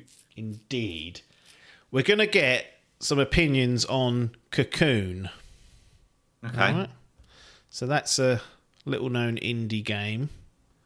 I played it, and so did Evan from Pixel Pints. So he's come through the Forbidden Door. to- to talk Oh, about Cocoon. External consultant. Yep. Just like we had McWomble on for the old um, Yeah. Marvel's Midnight Suns. So people have got that to look forward to. Cocoon, I played it on Game Pass. He played it on the PS5. We talk about that game in depth and whether it's something you should consider perhaps giving a go. So that's what's coming after this transition. But as we always say, we'll see you on the other side.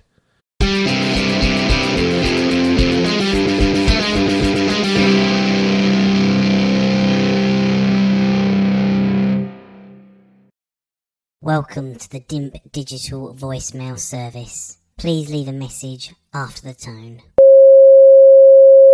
Tom Adcock here, not Adkins, doing a little voice review of Bayonetta 3 on Nintendo Switch.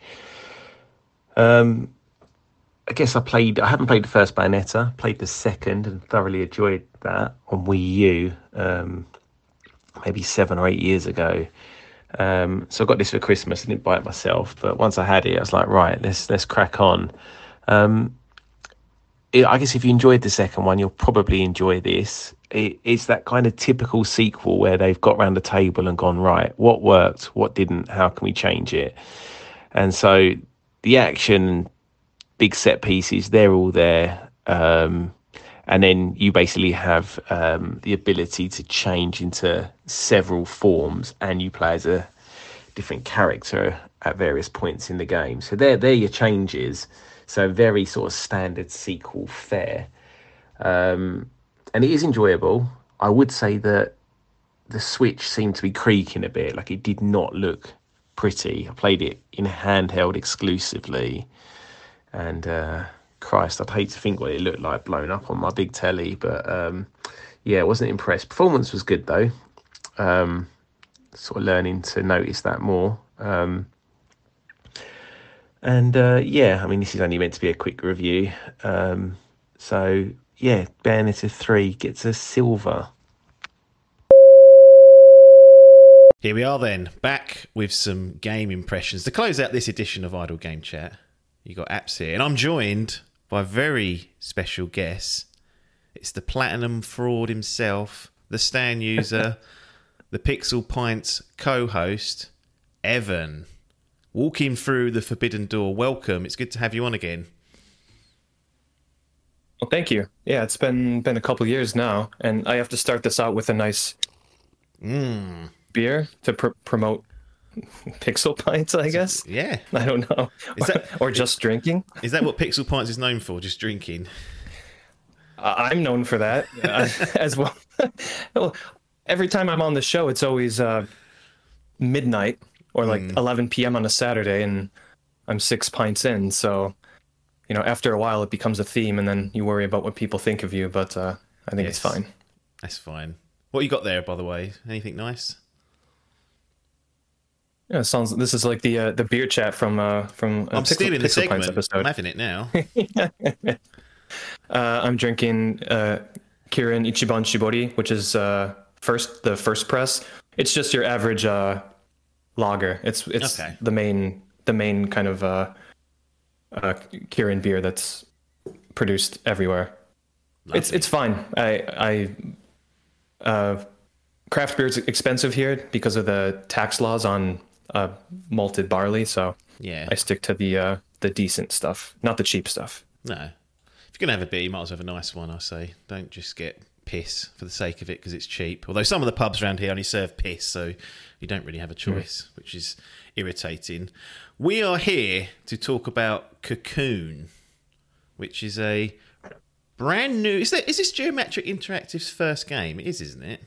This is a brand Yep. new studio that was set up, small independent studio. You got Jacob Schmid and Jeppe Carlsen, who were both working at Playdead previously. And I wanted to start off by kind of asking why and how this game got on your radar, specifically because you just handed in your Game Pass badge not long ago, and therefore went to the shop and bought this. Well, didn't go to the shop, went to the digital shop and bought this. So this wasn't like a. I know how it is with smaller games. You sort of see them on Game Pass. You think I might as well just download it and play it, and it's three hours later and you've done it, and it's it's fine. But you actually put hand in pocket for this, and I'm assuming it's because these guys were former Playdead developers, and therefore, I would imagine you were a big fan of Limbo and/or Inside. Absolutely. Uh, I played Limbo years after it came out. Same here. Uh, I don't know.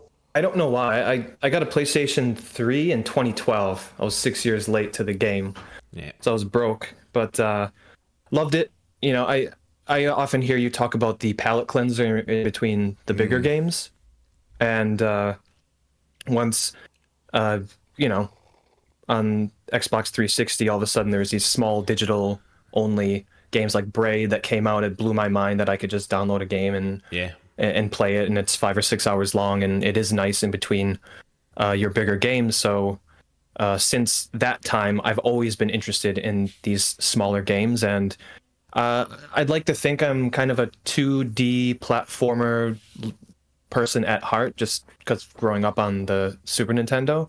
yes. So anything that reminds me of that, where you start on the left and you start moving f- uh, to the right, yeah, uh, always catches my eye, and obviously, just uh, being derivative of of Mario or something like that doesn't cut it. So seeing these games that twist it in a way, whether that's with um, gameplay mechanics or tone or atmosphere, especially in the case of Limbo and Inside, it's it's that hook where you you think, you know what, I this is familiar to me due to my childhood, but I've never seen a game that looks like this. So it's immediately intriguing. And so I think that's what caught my eye with Limbo and especially Inside Yeah. was the game that took uh, what I thought about Playdead to a whole nother level. I personally, I think Inside is probably within my top 20 of all time. I might be able to argue it in my top 10. I think it's that good. Yeah. Uh, so yeah, uh, I know that team takes its time. I believe between Limbo and Inside, what was it, six years, something yeah. like that? Yeah, they're not. They're not. Uh, they don't, don't just dump them out quickly. They take their time with these, and usually, what's delivered, at least in the, the two cases we have, have been excellent. And I believe this game was six and a half years in the making. Uh, so yeah, to to answer your question, um, because you put from people behind Inside Yeah.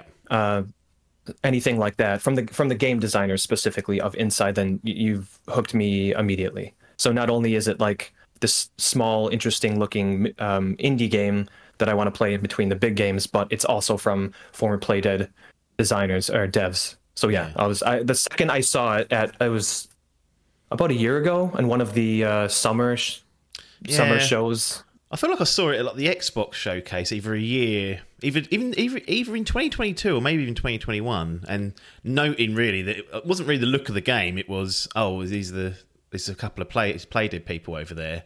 That was the hook, and I actually didn't pay any attention to what the game looked like because I'll talk about it a bit later. When I when I booted it up, I was a bit shocked that it wasn't a platformer. I was like, oh, this is like this is a puzzle game.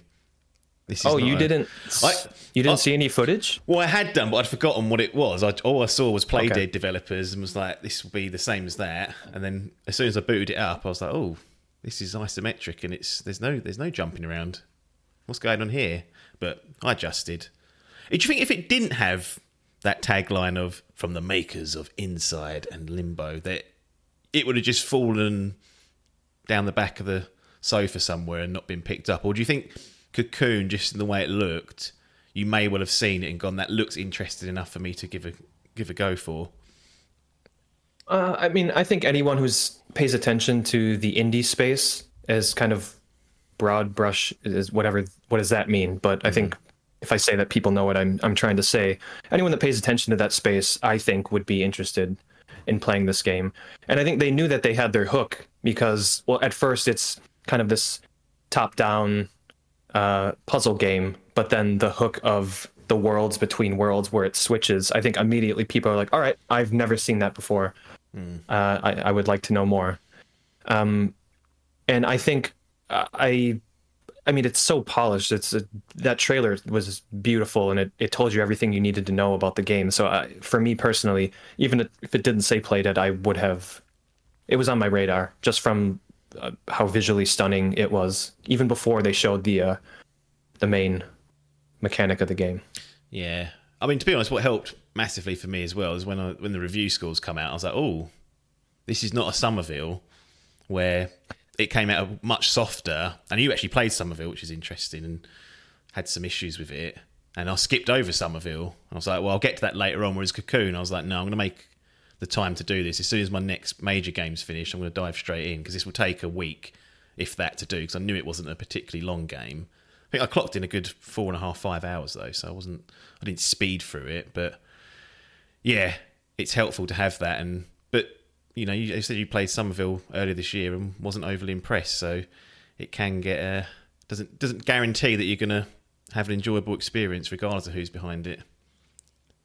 No, I mean you you can immediately establish an interesting look to a game and a tone that Somerville had immediately, but not all ex Playdead developers' first games are created equal. Because I thought the the last third of that game was pretty bad, and even with something like Planet of Lana, which is an Yes. Xbox game, which is one reason I, I bought my Series S. Uh, I was eh, very disappointed with most most of that game uh, despite a lot of it just being a beautiful game, interesting set pieces, interesting puzzles. But uh, I don't know. It's like a lot of games for me are death by a thousand cuts, where Yeah. um, little things will happen. It's like I don't like this mechanic, and I, I hyper focus on it, and then it just builds and builds, and I kind of lose my temper. And Somerville did that for me, especially with the end of the game. It was awful. Yeah. Terrible ending to that game. Are you So- getting are you getting hyper focused on all the Spider-Man Two bugs that you're experiencing? Are you noticing every little little bug now. You're like, hey, I just saw that pop in there, and then Peter Parker's bike goes through the through the road, which I saw earlier. You posted. Yeah. I, I don't, I've never been to New York. Maybe that's what happens there. Just uh, I, I I I heard a story of a a, a, a girl uh, falling through the sidewalk through a giant hole and landing in like a pile of rats. Oh, Sounds fucking awful. So you never. I mean, maybe it's it's realistic. Maybe that's happened to everyone. I, I haven't checked online, but uh, no. I, I mean, Spider-Man Two. What what can you say? It's just it's pure fun. yeah. So it's a bit like the third time around, technically the fourth, if you want to include the DLC from the original game. It's like, all right, I want the Insomniac to do something different. I'm good with this being a trilogy. I really don't need to see any more Spider Man games unless they do the horror thing and throw it in space or whatever. But I've seen New York Yes. several times now. I think I think I'm good. Yeah, I don't need to visit anymore. I don't think I've swung around everywhere, so I've. I've I don't think I need to visit at all. No, that's it. right. All done. It's a poor man's, uh, you know, New York trip. So Cocoon, I want to read out just a little bit from the store page, and um, I, I usually take a glance at these, but I didn't with Cocoon, and and then I found myself surprised at some of the bits that are in the game. And if I just read this, took two seconds, I would have not been surprised. But here's the lead-in part from Jeppe Carlsen, the lead gameplay designer of, of Limbo and Inside. Cocoon takes you on an adventure across worlds within worlds. Master world leaping mechanics to unravel a cosmic mystery. Now, I will say there's a mystery indeed, and it's still a mystery to me exactly what's going on in Cocoon. Interesting that, that Jacob there didn't get a shout out. It's just Jeppe. He's not even he's not mentioned once in this this little store page. So I guess I guess people don't care about the uh, music of a game No. as much, fortunately. No good. Worlds within Worlds. Cocoon is a unique take on the puzzle adventure genre where each world exists within an orb that you carry on your back. Very descriptive there of the actual game. That seems. You know, normally you get like marketing speak to fluff it up. They're literally just describing what you do. You pick the you pick the orb up and put it on your back. It's like okay, you didn't even try and make that sound any more interesting than it is. Wrap, wrap your head around the core mechanic of leaping between worlds and combine, manipulate, and rearrange them to solve intricate puzzles. And it talks about alien machinery and other devices, orb abilities, and then the monstrous guardians that are there that you can fight in fierce battles. Each fight is unique and requires you to master a new and satisfying mechanic. So there's quite a lot of information there to go off. I want to start with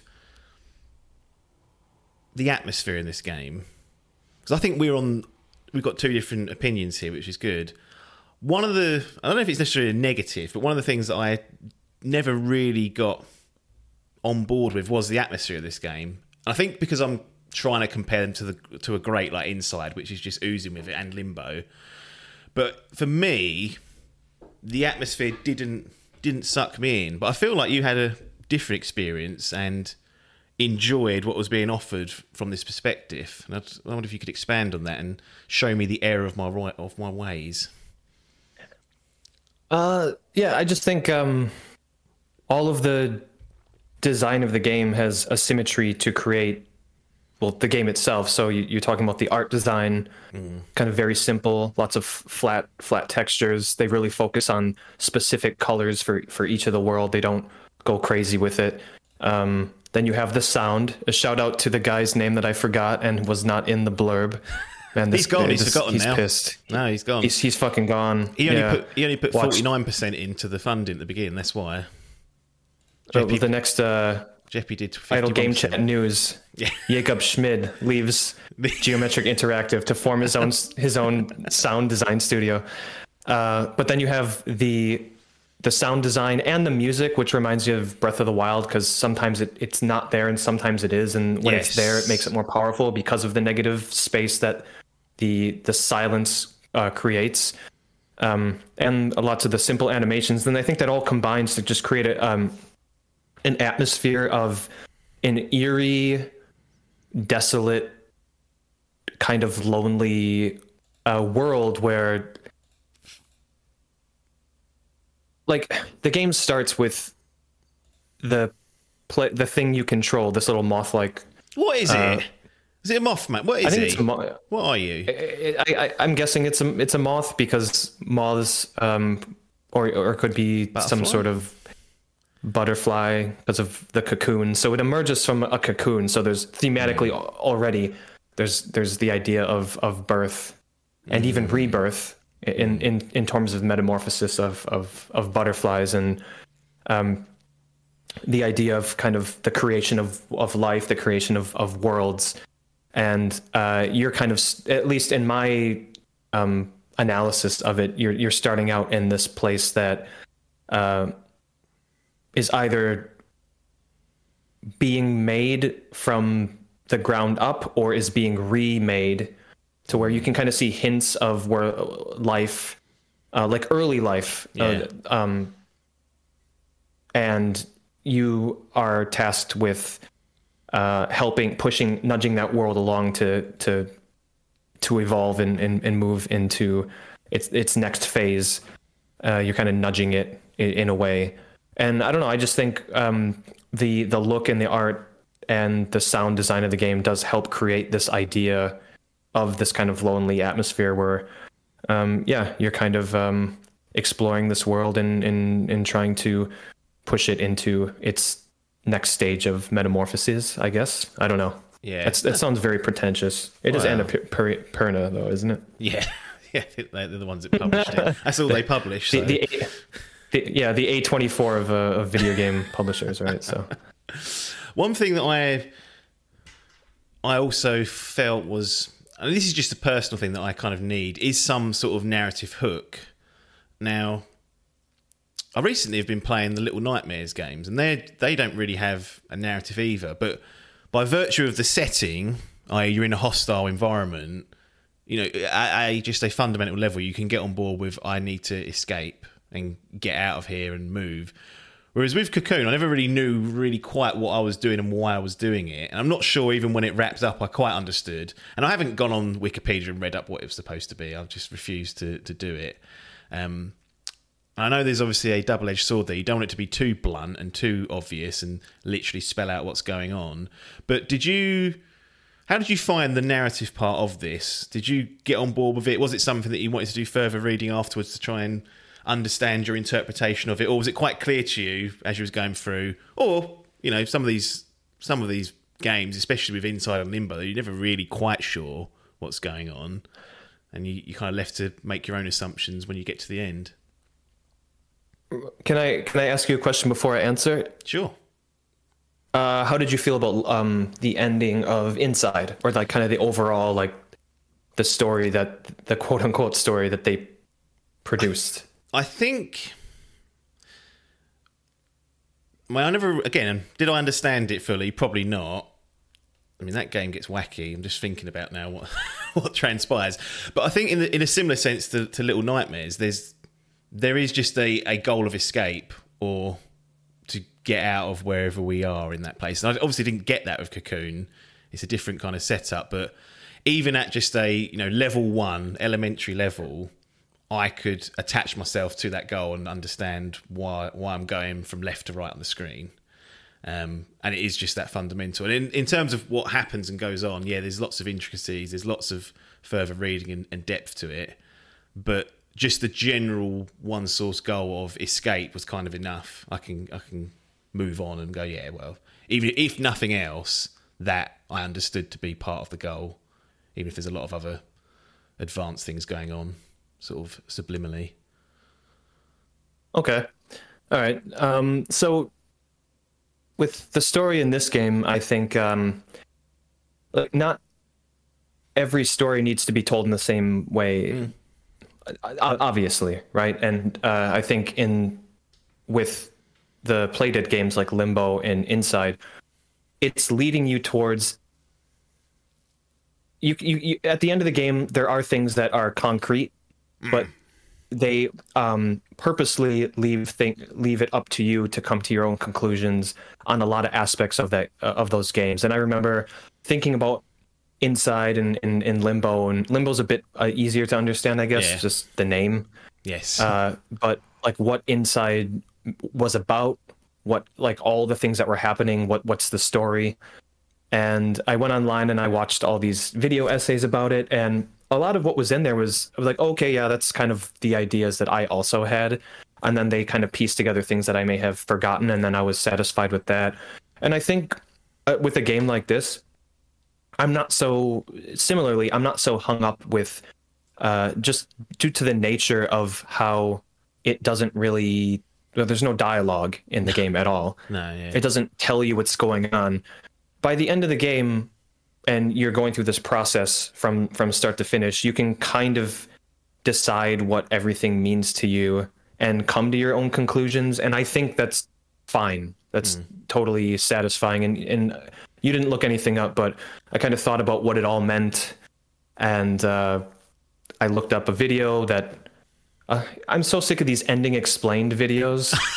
And all Elden do is explain explained. what they do such a bad job of it. There's not not all of those videos are, are created equal either, and uh, but I, I found a couple of good ones. I'm like, okay, that's generally what I thought was happening. But again, Yeah. like I'm not ri- I might not be right, and they not the person that made that video not might not be right, but maybe they're both true because even the developers didn't really have a story set in stone. So Yeah. and I think that's probably purposeful because what the conclusion I came to and all the other people that I've read about is generally hitting the same notes. So then, okay, then maybe this is it's more thematic than uh, an A to B type of story, and I'm I'm I'm totally fine with that. Yeah, yeah. Let's talk about the actual puzzles and exploration and what we're getting up to because I think that is the core of the game. All the atmosphere and story aside, you know, this is is it is an out and out puzzle game. Um, there's no platform to speak platforming to speak of.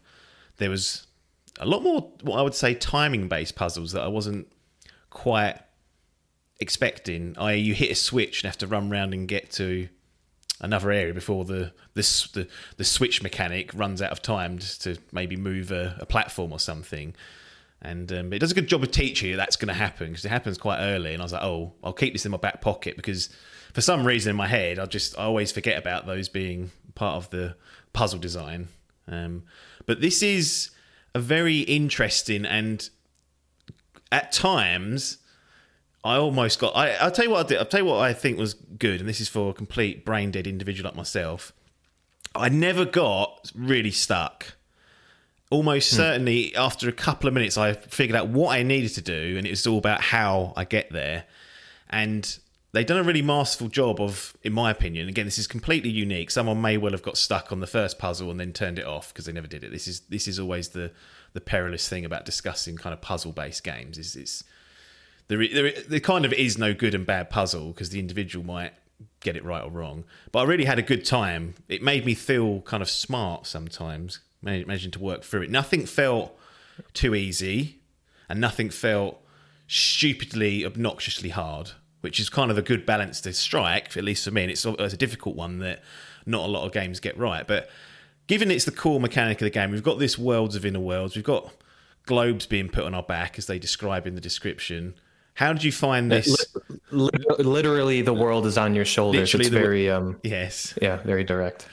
How did you find this part of the game? Because this is the, the meat and potatoes of it, and um, it can it will make or break people's experience for sure. Right, and you know, we we talked about atmosphere and all these things, and look, that that can only take a game so far. So if you don't like puzzles, I don't Get think out. you're going to like this game. Or if you if you don't like, if you're a puzzle a person who likes puzzle games but don't like the puzzles in this, then yeah, it's just not going to be for you. But, Captain Toad Treasure. so who the hell which said is that an ever? amazing game in and of itself. But Yes. um, But so uh, Jeppe Carlsen was the lead gameplay designer for Limbo and Inside. Yeah. And I remember in the credits, he's one of two people um, credited with the game design and the one person credited with the puzzle design. So judging from the the scrolling credits of the game, he is the single person who designed all of these puzzles. Wow. And talk about a very short, but I mean, 10 out of 10 five star to five star list of of games in terms of uh, gameplay and, and puzzle design, I think. And I I'm actually not that much of a puzzle gamer. I, I've only kind of recently discovered that I like very specific kind of puzzles. Like uh, turned me on to the Talos Principle, which is a very different puzzle game that I know when I saw the reviews of it just seems so overwhelming that I wasn't even going to play anything like that. Uh, but I got into it and it's it's great. Uh, but that game is also like you will stare at a puzzle and have to stop and walk away for like a day to come back while your subconscious works it out. Yes. And like you said, this is not that game. And I just uh, I read a couple articles with Jeppe Carlsen is talking about um, how he approached puzzle design, and it seems like one of his main philosophies is uh, keep it keep it simple. Don't uh, make the puzzles overly complex, while also making the player feel satisfied with such a simple puzzle because they figured it out themselves. And you think like, well, that's easier said than done. That sounds like you're going to get mad that it's so easy, but no, it just there's something about these puzzles where you still feel smart, even though in some of the puzzles you'll just be walking and you can because the, the camera's zoomed out right? It's it's it's top down you can see all of the parts of it and know exactly what you do the second you see them but it's still satisfying to do it. And i just I, that's like dodging lasers. It's an insanely hard thing to do but uh, it's and it's even harder to put into words like why it works but it it totally does. And um it it also does a such a good job of um slowly feeding you the way that puzzles work um and i don't know if this has happened to you otaps in games where um sometimes it's unbalanced how they drip feed you stuff to where there might be a specific mechanic that in let's just say in world 2 that you were um introduced to but then you didn't do puzzles like that for long enough that in world 6 you forgot that that was a thing you could do and that's why you got stuck on that puzzle Yeah. this game does not do that No. It keeps adding stuff and reiterate and reiterating it all the time to and I think that's part of it to where like you keep remembering what you need to be do or at least everything in your arsenal. Yes. Yeah. Uh, yep. There was there was one one uh one part that I got stuck on that I think most people didn't and I just forgot I'm like, "Oh, I can go in a world and then come back out with something." It was one of those things. And that was totally me, but it just it does a good job of reminding you of all the things that are possible Yes. at all times and i think that's one reason why you don't get stuck on the puzzles and um, there's i wonder i want to i would love to see a hour long documentary of this of Carlsen explaining how he approaches puzzles and he would explain it obviously better than, than we're doing but there is something there to where in the back of your mind it's like this just this just works this this person has figured out how brains can um, succeed Yes. and be satisfied with even complex looking yet simple puzzle design. Yes, it's definitely it's definitely uh, a bit of magic. It's not by accident that pe- people generally are having a positive experience of this because it's it's designed so well. And this there's very uh, simple things that they do to help you out. I, I initially I was really bothered by the fact that it kept cutting me off. Like I'd go through go from one part of a world to the second part on like say a platform and then I couldn't go back. So there's collectibles like these moon ancestors that maybe we'll talk about a bit later, but I knew I'd like miss those throughout my first run because the game cuts you off. And initially I was like, oh, why is it? Let me explore the whole world. But actually, when you want to go from A to B to C to D and get through the, the puzzle elements and onto the next world, the fact that it constrains you to the area where you need to be really helps out. So you don't waste time backtracking and going somewhere that's not relevant to your journey. You don't get lost getting trying to figure out a puzzle that doesn't exist. You're always in and around in the proximity of where you need to go and how you need to get there. So that's something that initially i was a bit bit frustrated with because i knew i was missing collectibles and whatnot but as I went through the game, I was so thankful of that because the amount of games that give you too much freedom and you end up going around in circles, going, I don't really know where I'm supposed to go or what I need to do. Um, something like The Witness, I remember starting that, and it's just this big open world, and you're like, what the fuck? Where where do I even start for this? And this is the complete opposite to that, and it's I was really grateful for that. Yeah, and and I couldn't remember. I was trying to explain like, oh, some of this puzzle design is like, it just works. But you're totally right in in, in a very specific aspect to where you'll pass a threshold and the platform you came on moves Yeah, away, or it. a wall will simply come up, and basically that's telling you like, look, you have everything you need in front of you to f- solve this puzzle. You can't go back because you need to solve this puzzle first. And there was actually one point where I thought the game had glitched. Like Ah. I can't solve this. Hmm. I'm like, oh no, I totally can. And then from that point on, I knew it's like, no, the game is telling you you have everything you need to solve this puzzle because you can't go back to this That's it. this previous area until you solve it. And the worst puzzle games like The Witness, which I fucking hated.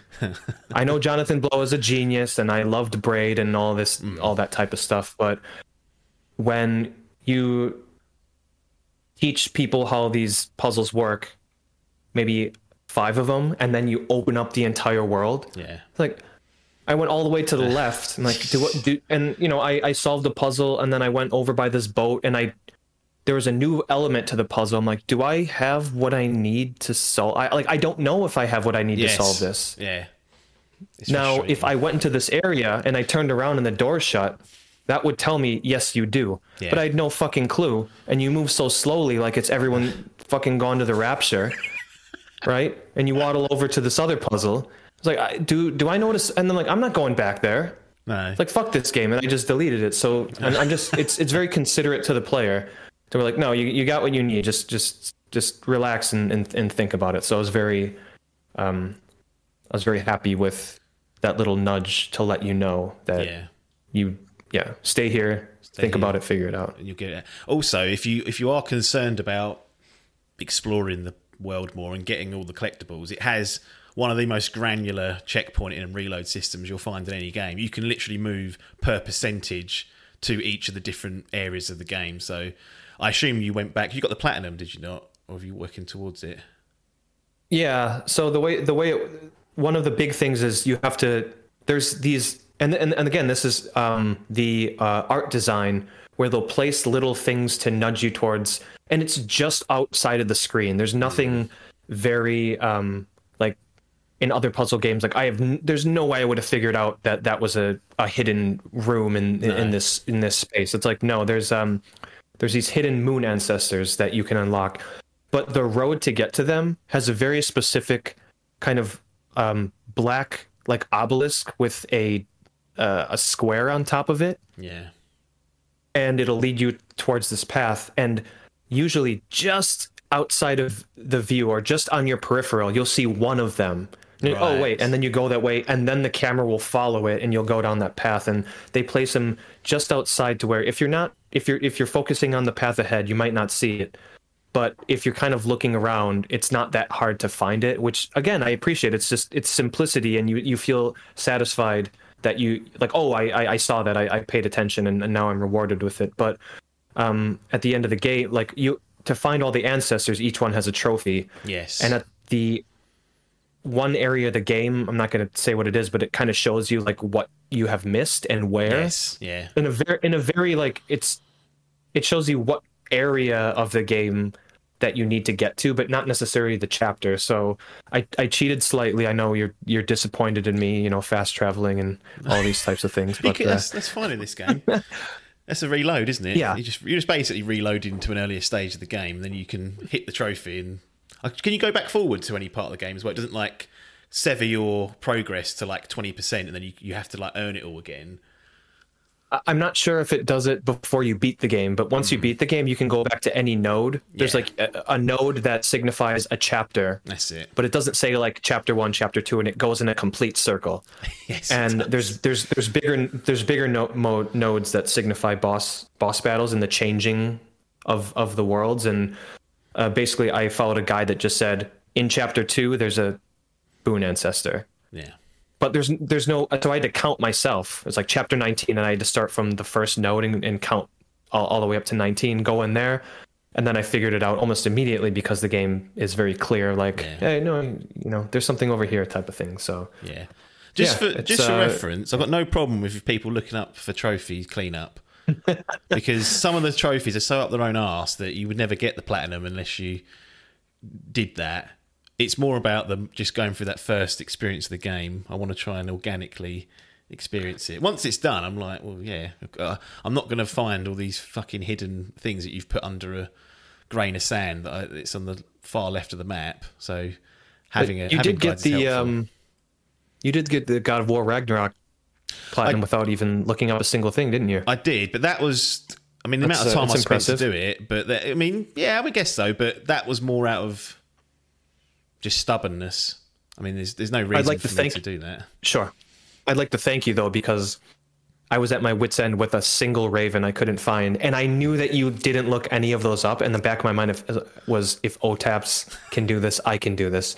And I finally found that fucker, and I feel You feel better. better for it that I didn't I didn't look anything up. Yeah, But anyways, if I remember correctly, in God of War, they did a quite a smart thing where it, it tipped you off at the location of the ravens. That would say like one of two. So I think you you would know where it, at least what map it was on and where to kind of Yeah. roughly explore. Again, that's, it was that's kind of it was sectioned off, That's it. even on a single map. They- They, sectioned it off to yeah. It was smart about it. again, it's like going back to what, what, what Cocoon did, where it communicates to you, you just need to be here to progress. And you know, that was if it hadn't done that, there's no there's no chance in hell because on God of War One they were just all over the place, and I was like, yeah, get me a guide for that. It's just I watched someone's video, which was not the best thing to do because obviously they were just throwing the axe and hitting it first time. And some of those flying fucks, it'd take me like 40 minutes. I was like, there's no way this dude did it one one shot, did it? But that's the beauty Oh, of the, cl- the yeah, the classic. Uh, this this is, is this is uh, very easy to get, and then you try it eighteen times. Yes. like, this, yeah. Absolutely. You got anything else to say on, I guess, the core puzzle side? And we'll get on to like the Guardians, which are a nice wrinkle to add to the game, to sort of bookend some of the major chapters. But is there anything else about the design or the the core kind of experience that you wanted to shout out? Uh, I will say I, I'm I'm almost slightly disappointed that the game didn't uh, cleverly hint at where the moon, which chapter the moon ancestors are in, in the menu. To where what we were referring to before is you can go to the menu, and there's a giant circle of nodes, and each one is a different chapter showing you how a percentage of how far you've uh, progressed. Yeah. I thought maybe there would be like a very small node next to each chapter, hinting at that's where the Little symbol or uh, something. moon ancestor because i was trying to think i'm like oh i bet you there's a hint in this this men this um menu and i was trying to look for it and there's nothing there i'm like oh that would have been nice if like i didn't have to look anything up i just saw like ah these are where the moon an- ancestors are but there's nothing like that. But just in terms of um just general uh art design i just you know we're we're progressing towards uh hyper realistic looking games and you know spy, look at something like spider-man and i, I love like spider-man 2 and, and and super mario brothers wonder both got such high scores because they're so different you know one one's on the one's on the switch which is an awful system I love the game. I love some of the games Nintendo makes, but goddamn, does that system make uh, the games are look horrid. Uh, but you have so, like, a technical marvel. I know uh, um, a technical marvel, Spider-Man Two, and a fast travel that takes a single second that goes from the map and populates the turns the 3D map into the city as it zooms down. Yeah. it's absolutely amazing. And then you get a game like this it's like no like art design can be just as impactful and important um, when you have a, a smaller budget and in all of these things. And i just love the look of this game and how they do a really good job of uh, creating the, a different feel for each of the worlds that you're in and and, Yeah. and that's down to first and, and i think it, they start it starts off simply too it's like first we do color Yes. orange, gray, green, purple, and then from there maybe it's like, oh, what what does that mean? And it's simple polygons with maybe just like a bit of a gradation yeah. to them, and that's it. But they do just a smart job with the design of and the look of the world and the creatures, and again the sound design and the little sounds that the creatures make. It all just makes the world feel alive, even though the game is not turning my PlayStation 5 fan on or even even my Pro, you know, the the, the Jet Engine Pro uh, PS4 Pro. I don't think it would put even have pushed that system. But like that doesn't matter when you have something that is just uh, you know, it's like a Wind Waker. The, the, Like the, the GameCube version of Wind Waker still looks good, and, and it's just because it's uh, they just paid attention. They the the limitations made them uh, work really hard to create a clear a clear uh, design that um, just it you know it's it's it's timeless in a way. And I know like Yeah. indie games kind of do this, but it it wor- it totally works in this game. It's I think it's amazing Yeah, I'm. I'm the art direction. the ultimate kind of praise for that is it probably runs well on the Switch, proving that it doesn't require any level of horsepower, as we just referred to. It's uh, I, I I will say, how about when switching in and out of those worlds? You think the Switch can handle that? I think that thing will fucking explode. might do. Yeah, there's maybe that's maybe that would would tax it, but it probably takes a bit longer. Although the cartridge speed, yeah, the load times are quite bad actually on the Switch. When I was playing, I mean, last game I played was Breath of the Wild, and that was probably about a year ago now, and I was like, kept dying, and I was like, hmm, this reminds me of Bloodborne a little bit. Sitting there, that was the worst. That was like a mid nineteen God, yeah. fucking seconds long, and I was like, what is this? Remaster that game, Sony. Uh, everyone everyone wants it. Un- unsurprisingly, Carlsen had said that the to get the switch between worlds, which techni- if you want to talk about a tech a one technical marvel in in this game, Yeah. as much as we I talked about the simplic- simplicity, is that animation of moving in and out of the worlds Yeah.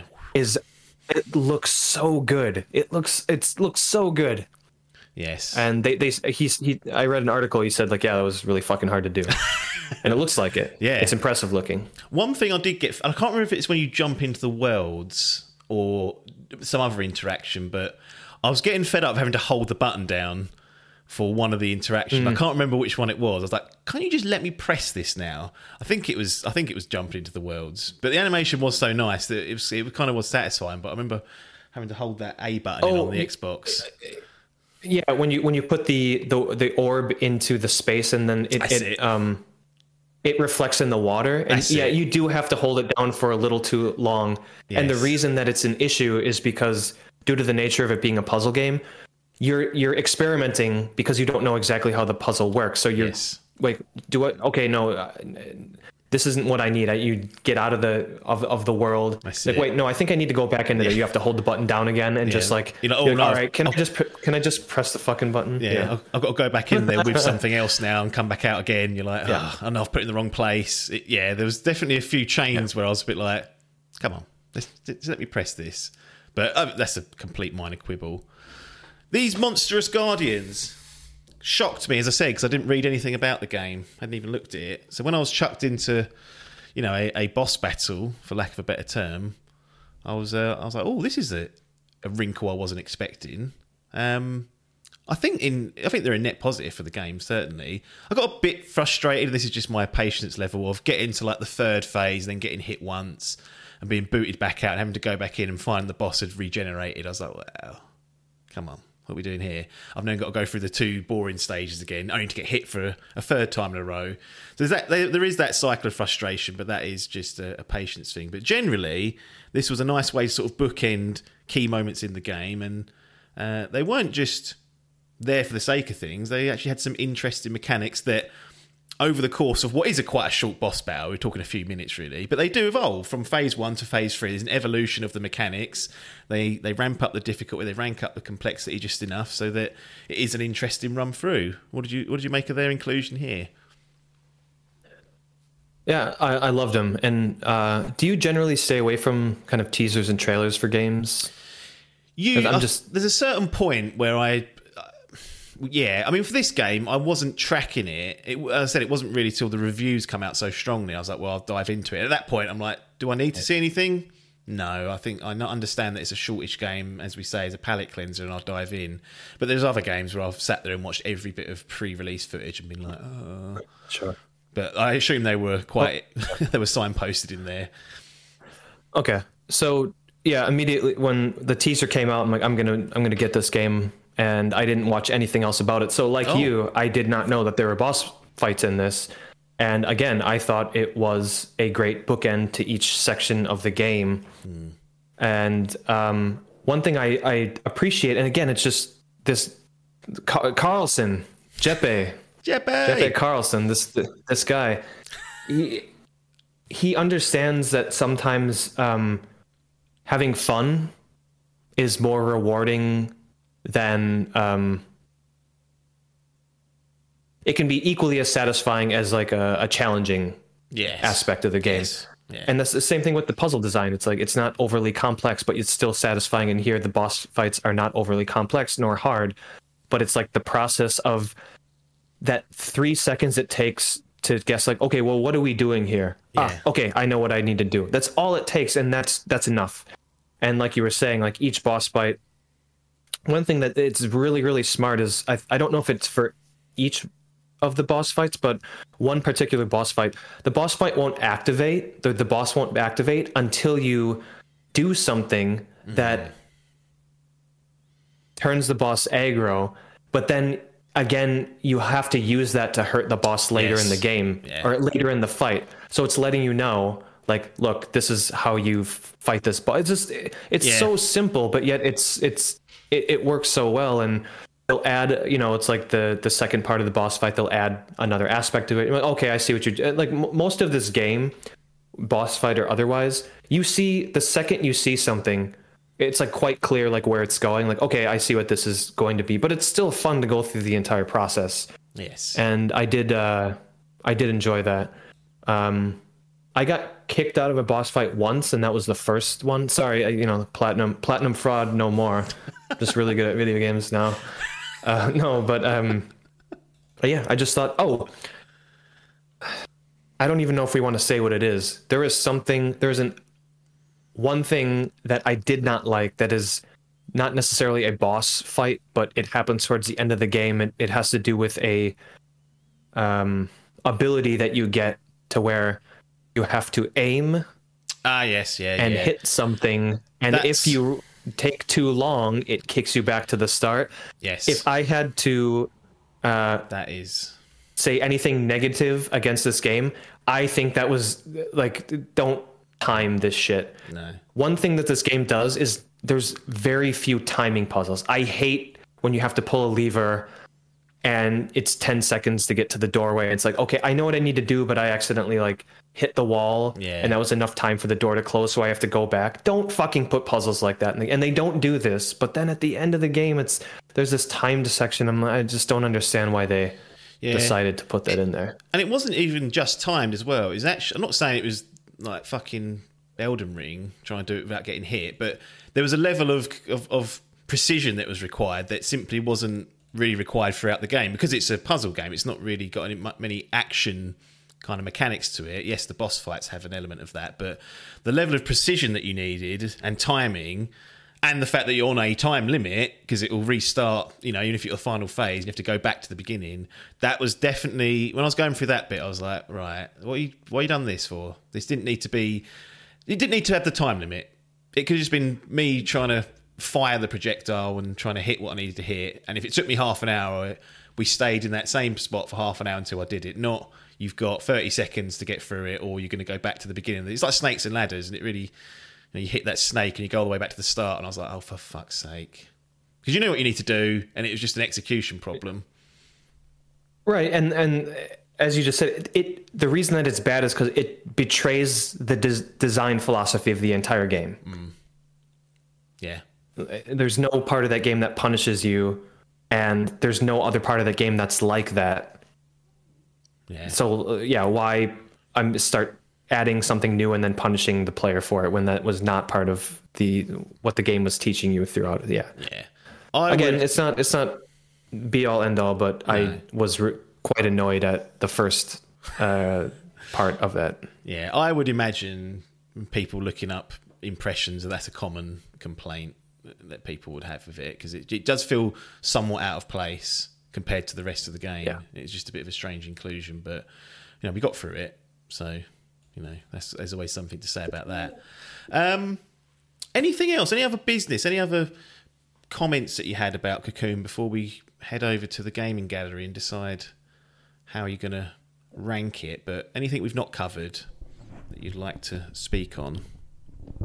Uh, there's one thing that I'd actually like to ask you, and and this is something I hadn't really considered until I heard it brought up on a podcast. Uh, one of the criticisms from this person on this podcast said, uh, you know, like the puzzle, as we talked about, the puzzles are are simplistic, but then towards the end of the game, you start having to go in and out of worlds a bit more. Yep. and they they had argued that they wish there was a bit more of that. Like, you know, it's like the final fifteen percent of the game is probably a bit more layered in mm. Inception like. Yeah, and they argued.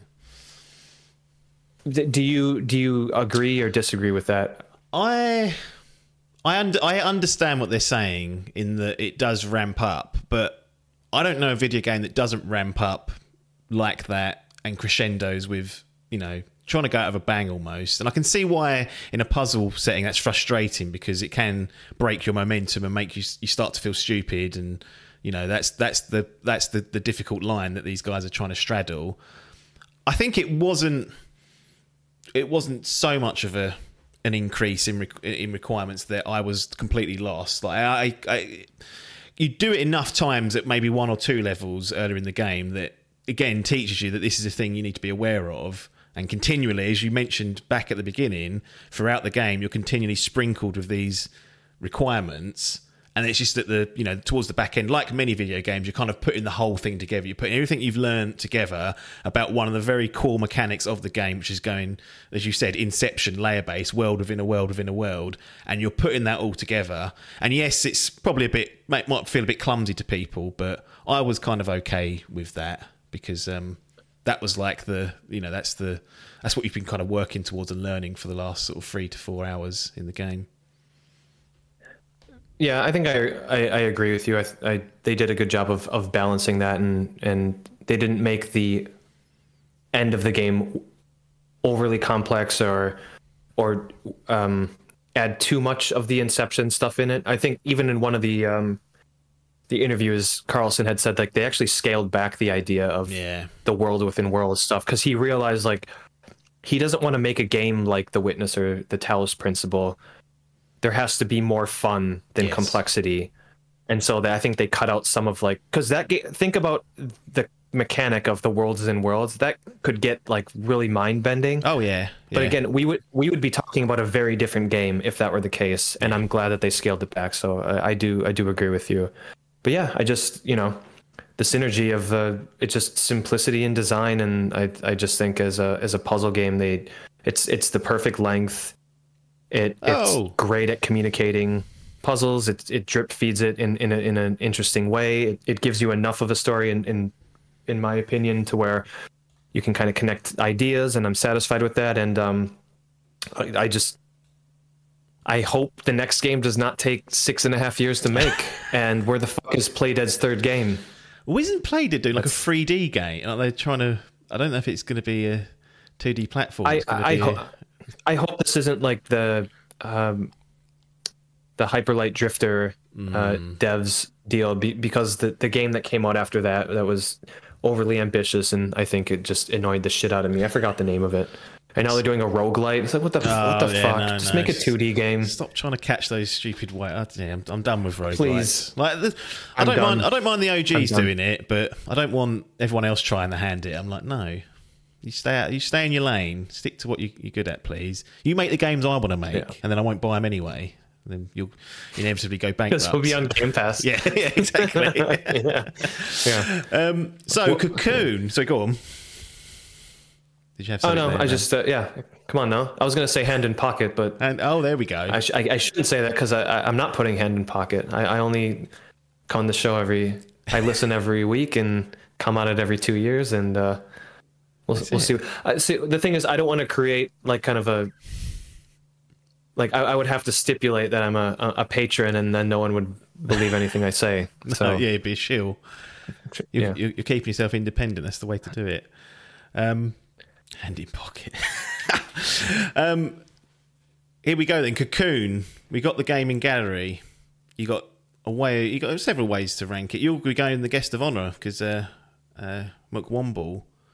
Don't know if he is the he is the master of pixel points. He certainly thinks he is. Uh, I believe. He thinks he's the leader of it all. But he came along and did um, Midnight Suns and officially opened the, the guest of honor exhibition in the gaming gallery. So you've got platinum, gold, silver, and bronze if you wish to reward it with any of those ranks or accolades. We've also got the botchling bin, which is for all the toot. So for some reason, I, I get this isn't going to be utilised here, but it is there as an option if you want to just punish the game for doing something bad, or if it's just a game that you perhaps didn't enjoy. Perhaps that's where a Somerville might have ended up in a, in another life. But that is there as an option if you don't think the game met your your kind of standards or you enjoyed it as much as you perhaps thought you would have done. So this is a big moment. Cocoon, where would you like to place it among the platinum, the golds, the silvers, and the bronzes of the gaming gallery?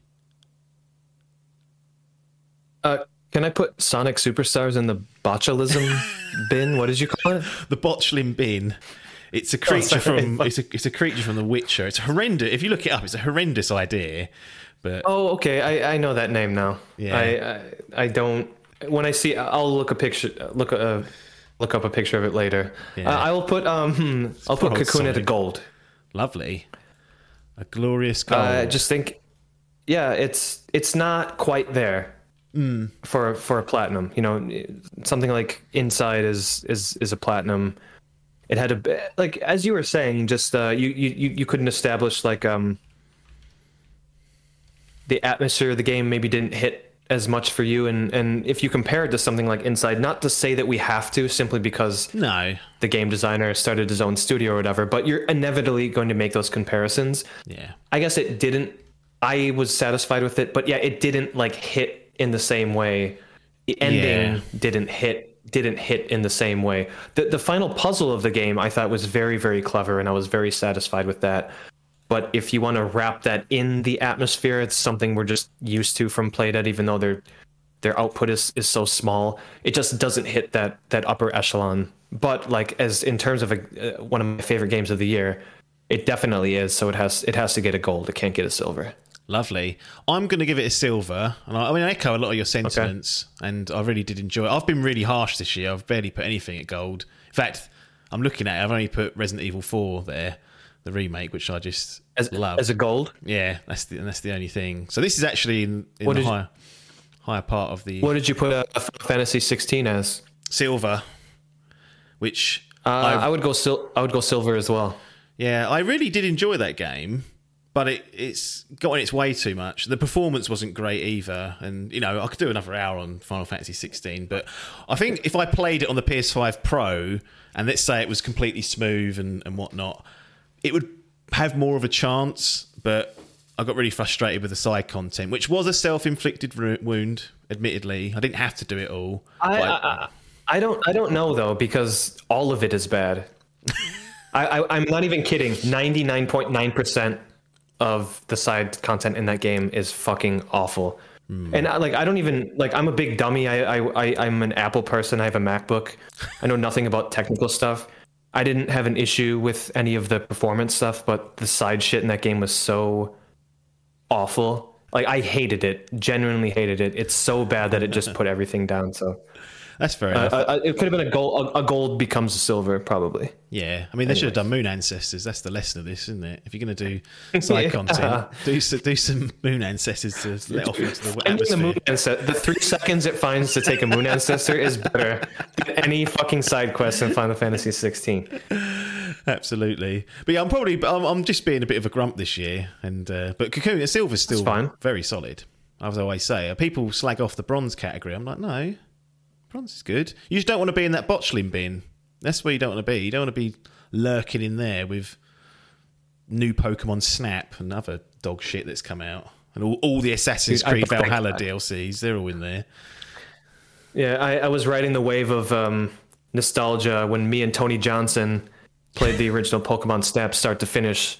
One night we didn't sleep. I bought I bought the uh, Swift the, the Switch game day of, and holy shit, is that game terrible? That was a huge mistake. Yeah, Never some, again. Some games don't age well, do they? New, new Pokemon Snap. No. The just the idea of that game, the what you're doing, probably you think, hmm. As an adult, that's not not as not as interesting as I as I once thought. But a lovely gold for Cocoon in the guest of honor, and I've given it a silver. A very solid game. I recommend the game if you're into your puzzle games. and You have to you have to come along for the ride for that because it is an out and out puzzler at, at heart.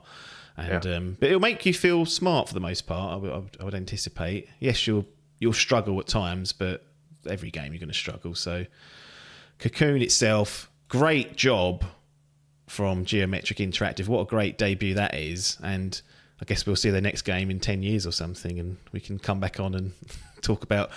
We turn, turns out it's Cocoon 2, and we're like, oh, okay. I'm up for more Cocoon, but because you guys have not done something new. Again, we're asking them to be Playdead, aren't know we? Like, don't do don't do Limbo 2, do Inside. And I, I actually, I think I don't want to see a Cocoon 2 as much as I don't want to see a Spider-Man 3. I think the idea is great, but please, please try something different. No, but great job overall. Really enjoyable game. Yep. Um, as I said, palette cleanser territory, not overly long, really lean, but in a good way, and uh, it might improve your IQ. So absolutely give it a go if you've got access to it, or buy it outright on your PlayStation, your Switch, your PC, your PS4, whatever you might have. But it is there on Game Pass at present for you to play.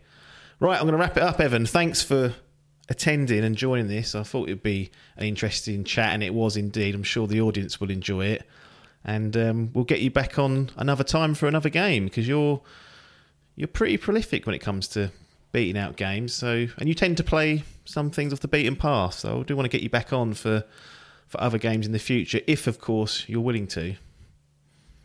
No, definitely. I'll um, I'll bring Gozer on next time. She Yes. she got her uh, third third vaccination today, so she's kind of uh, KO'd. she looks like she's pa- she's passed out. Yeah, she's KO'd in the crate. But Yeah. yeah, I'll be on. Absolutely. Great stuff. Right, thanks for your time and ta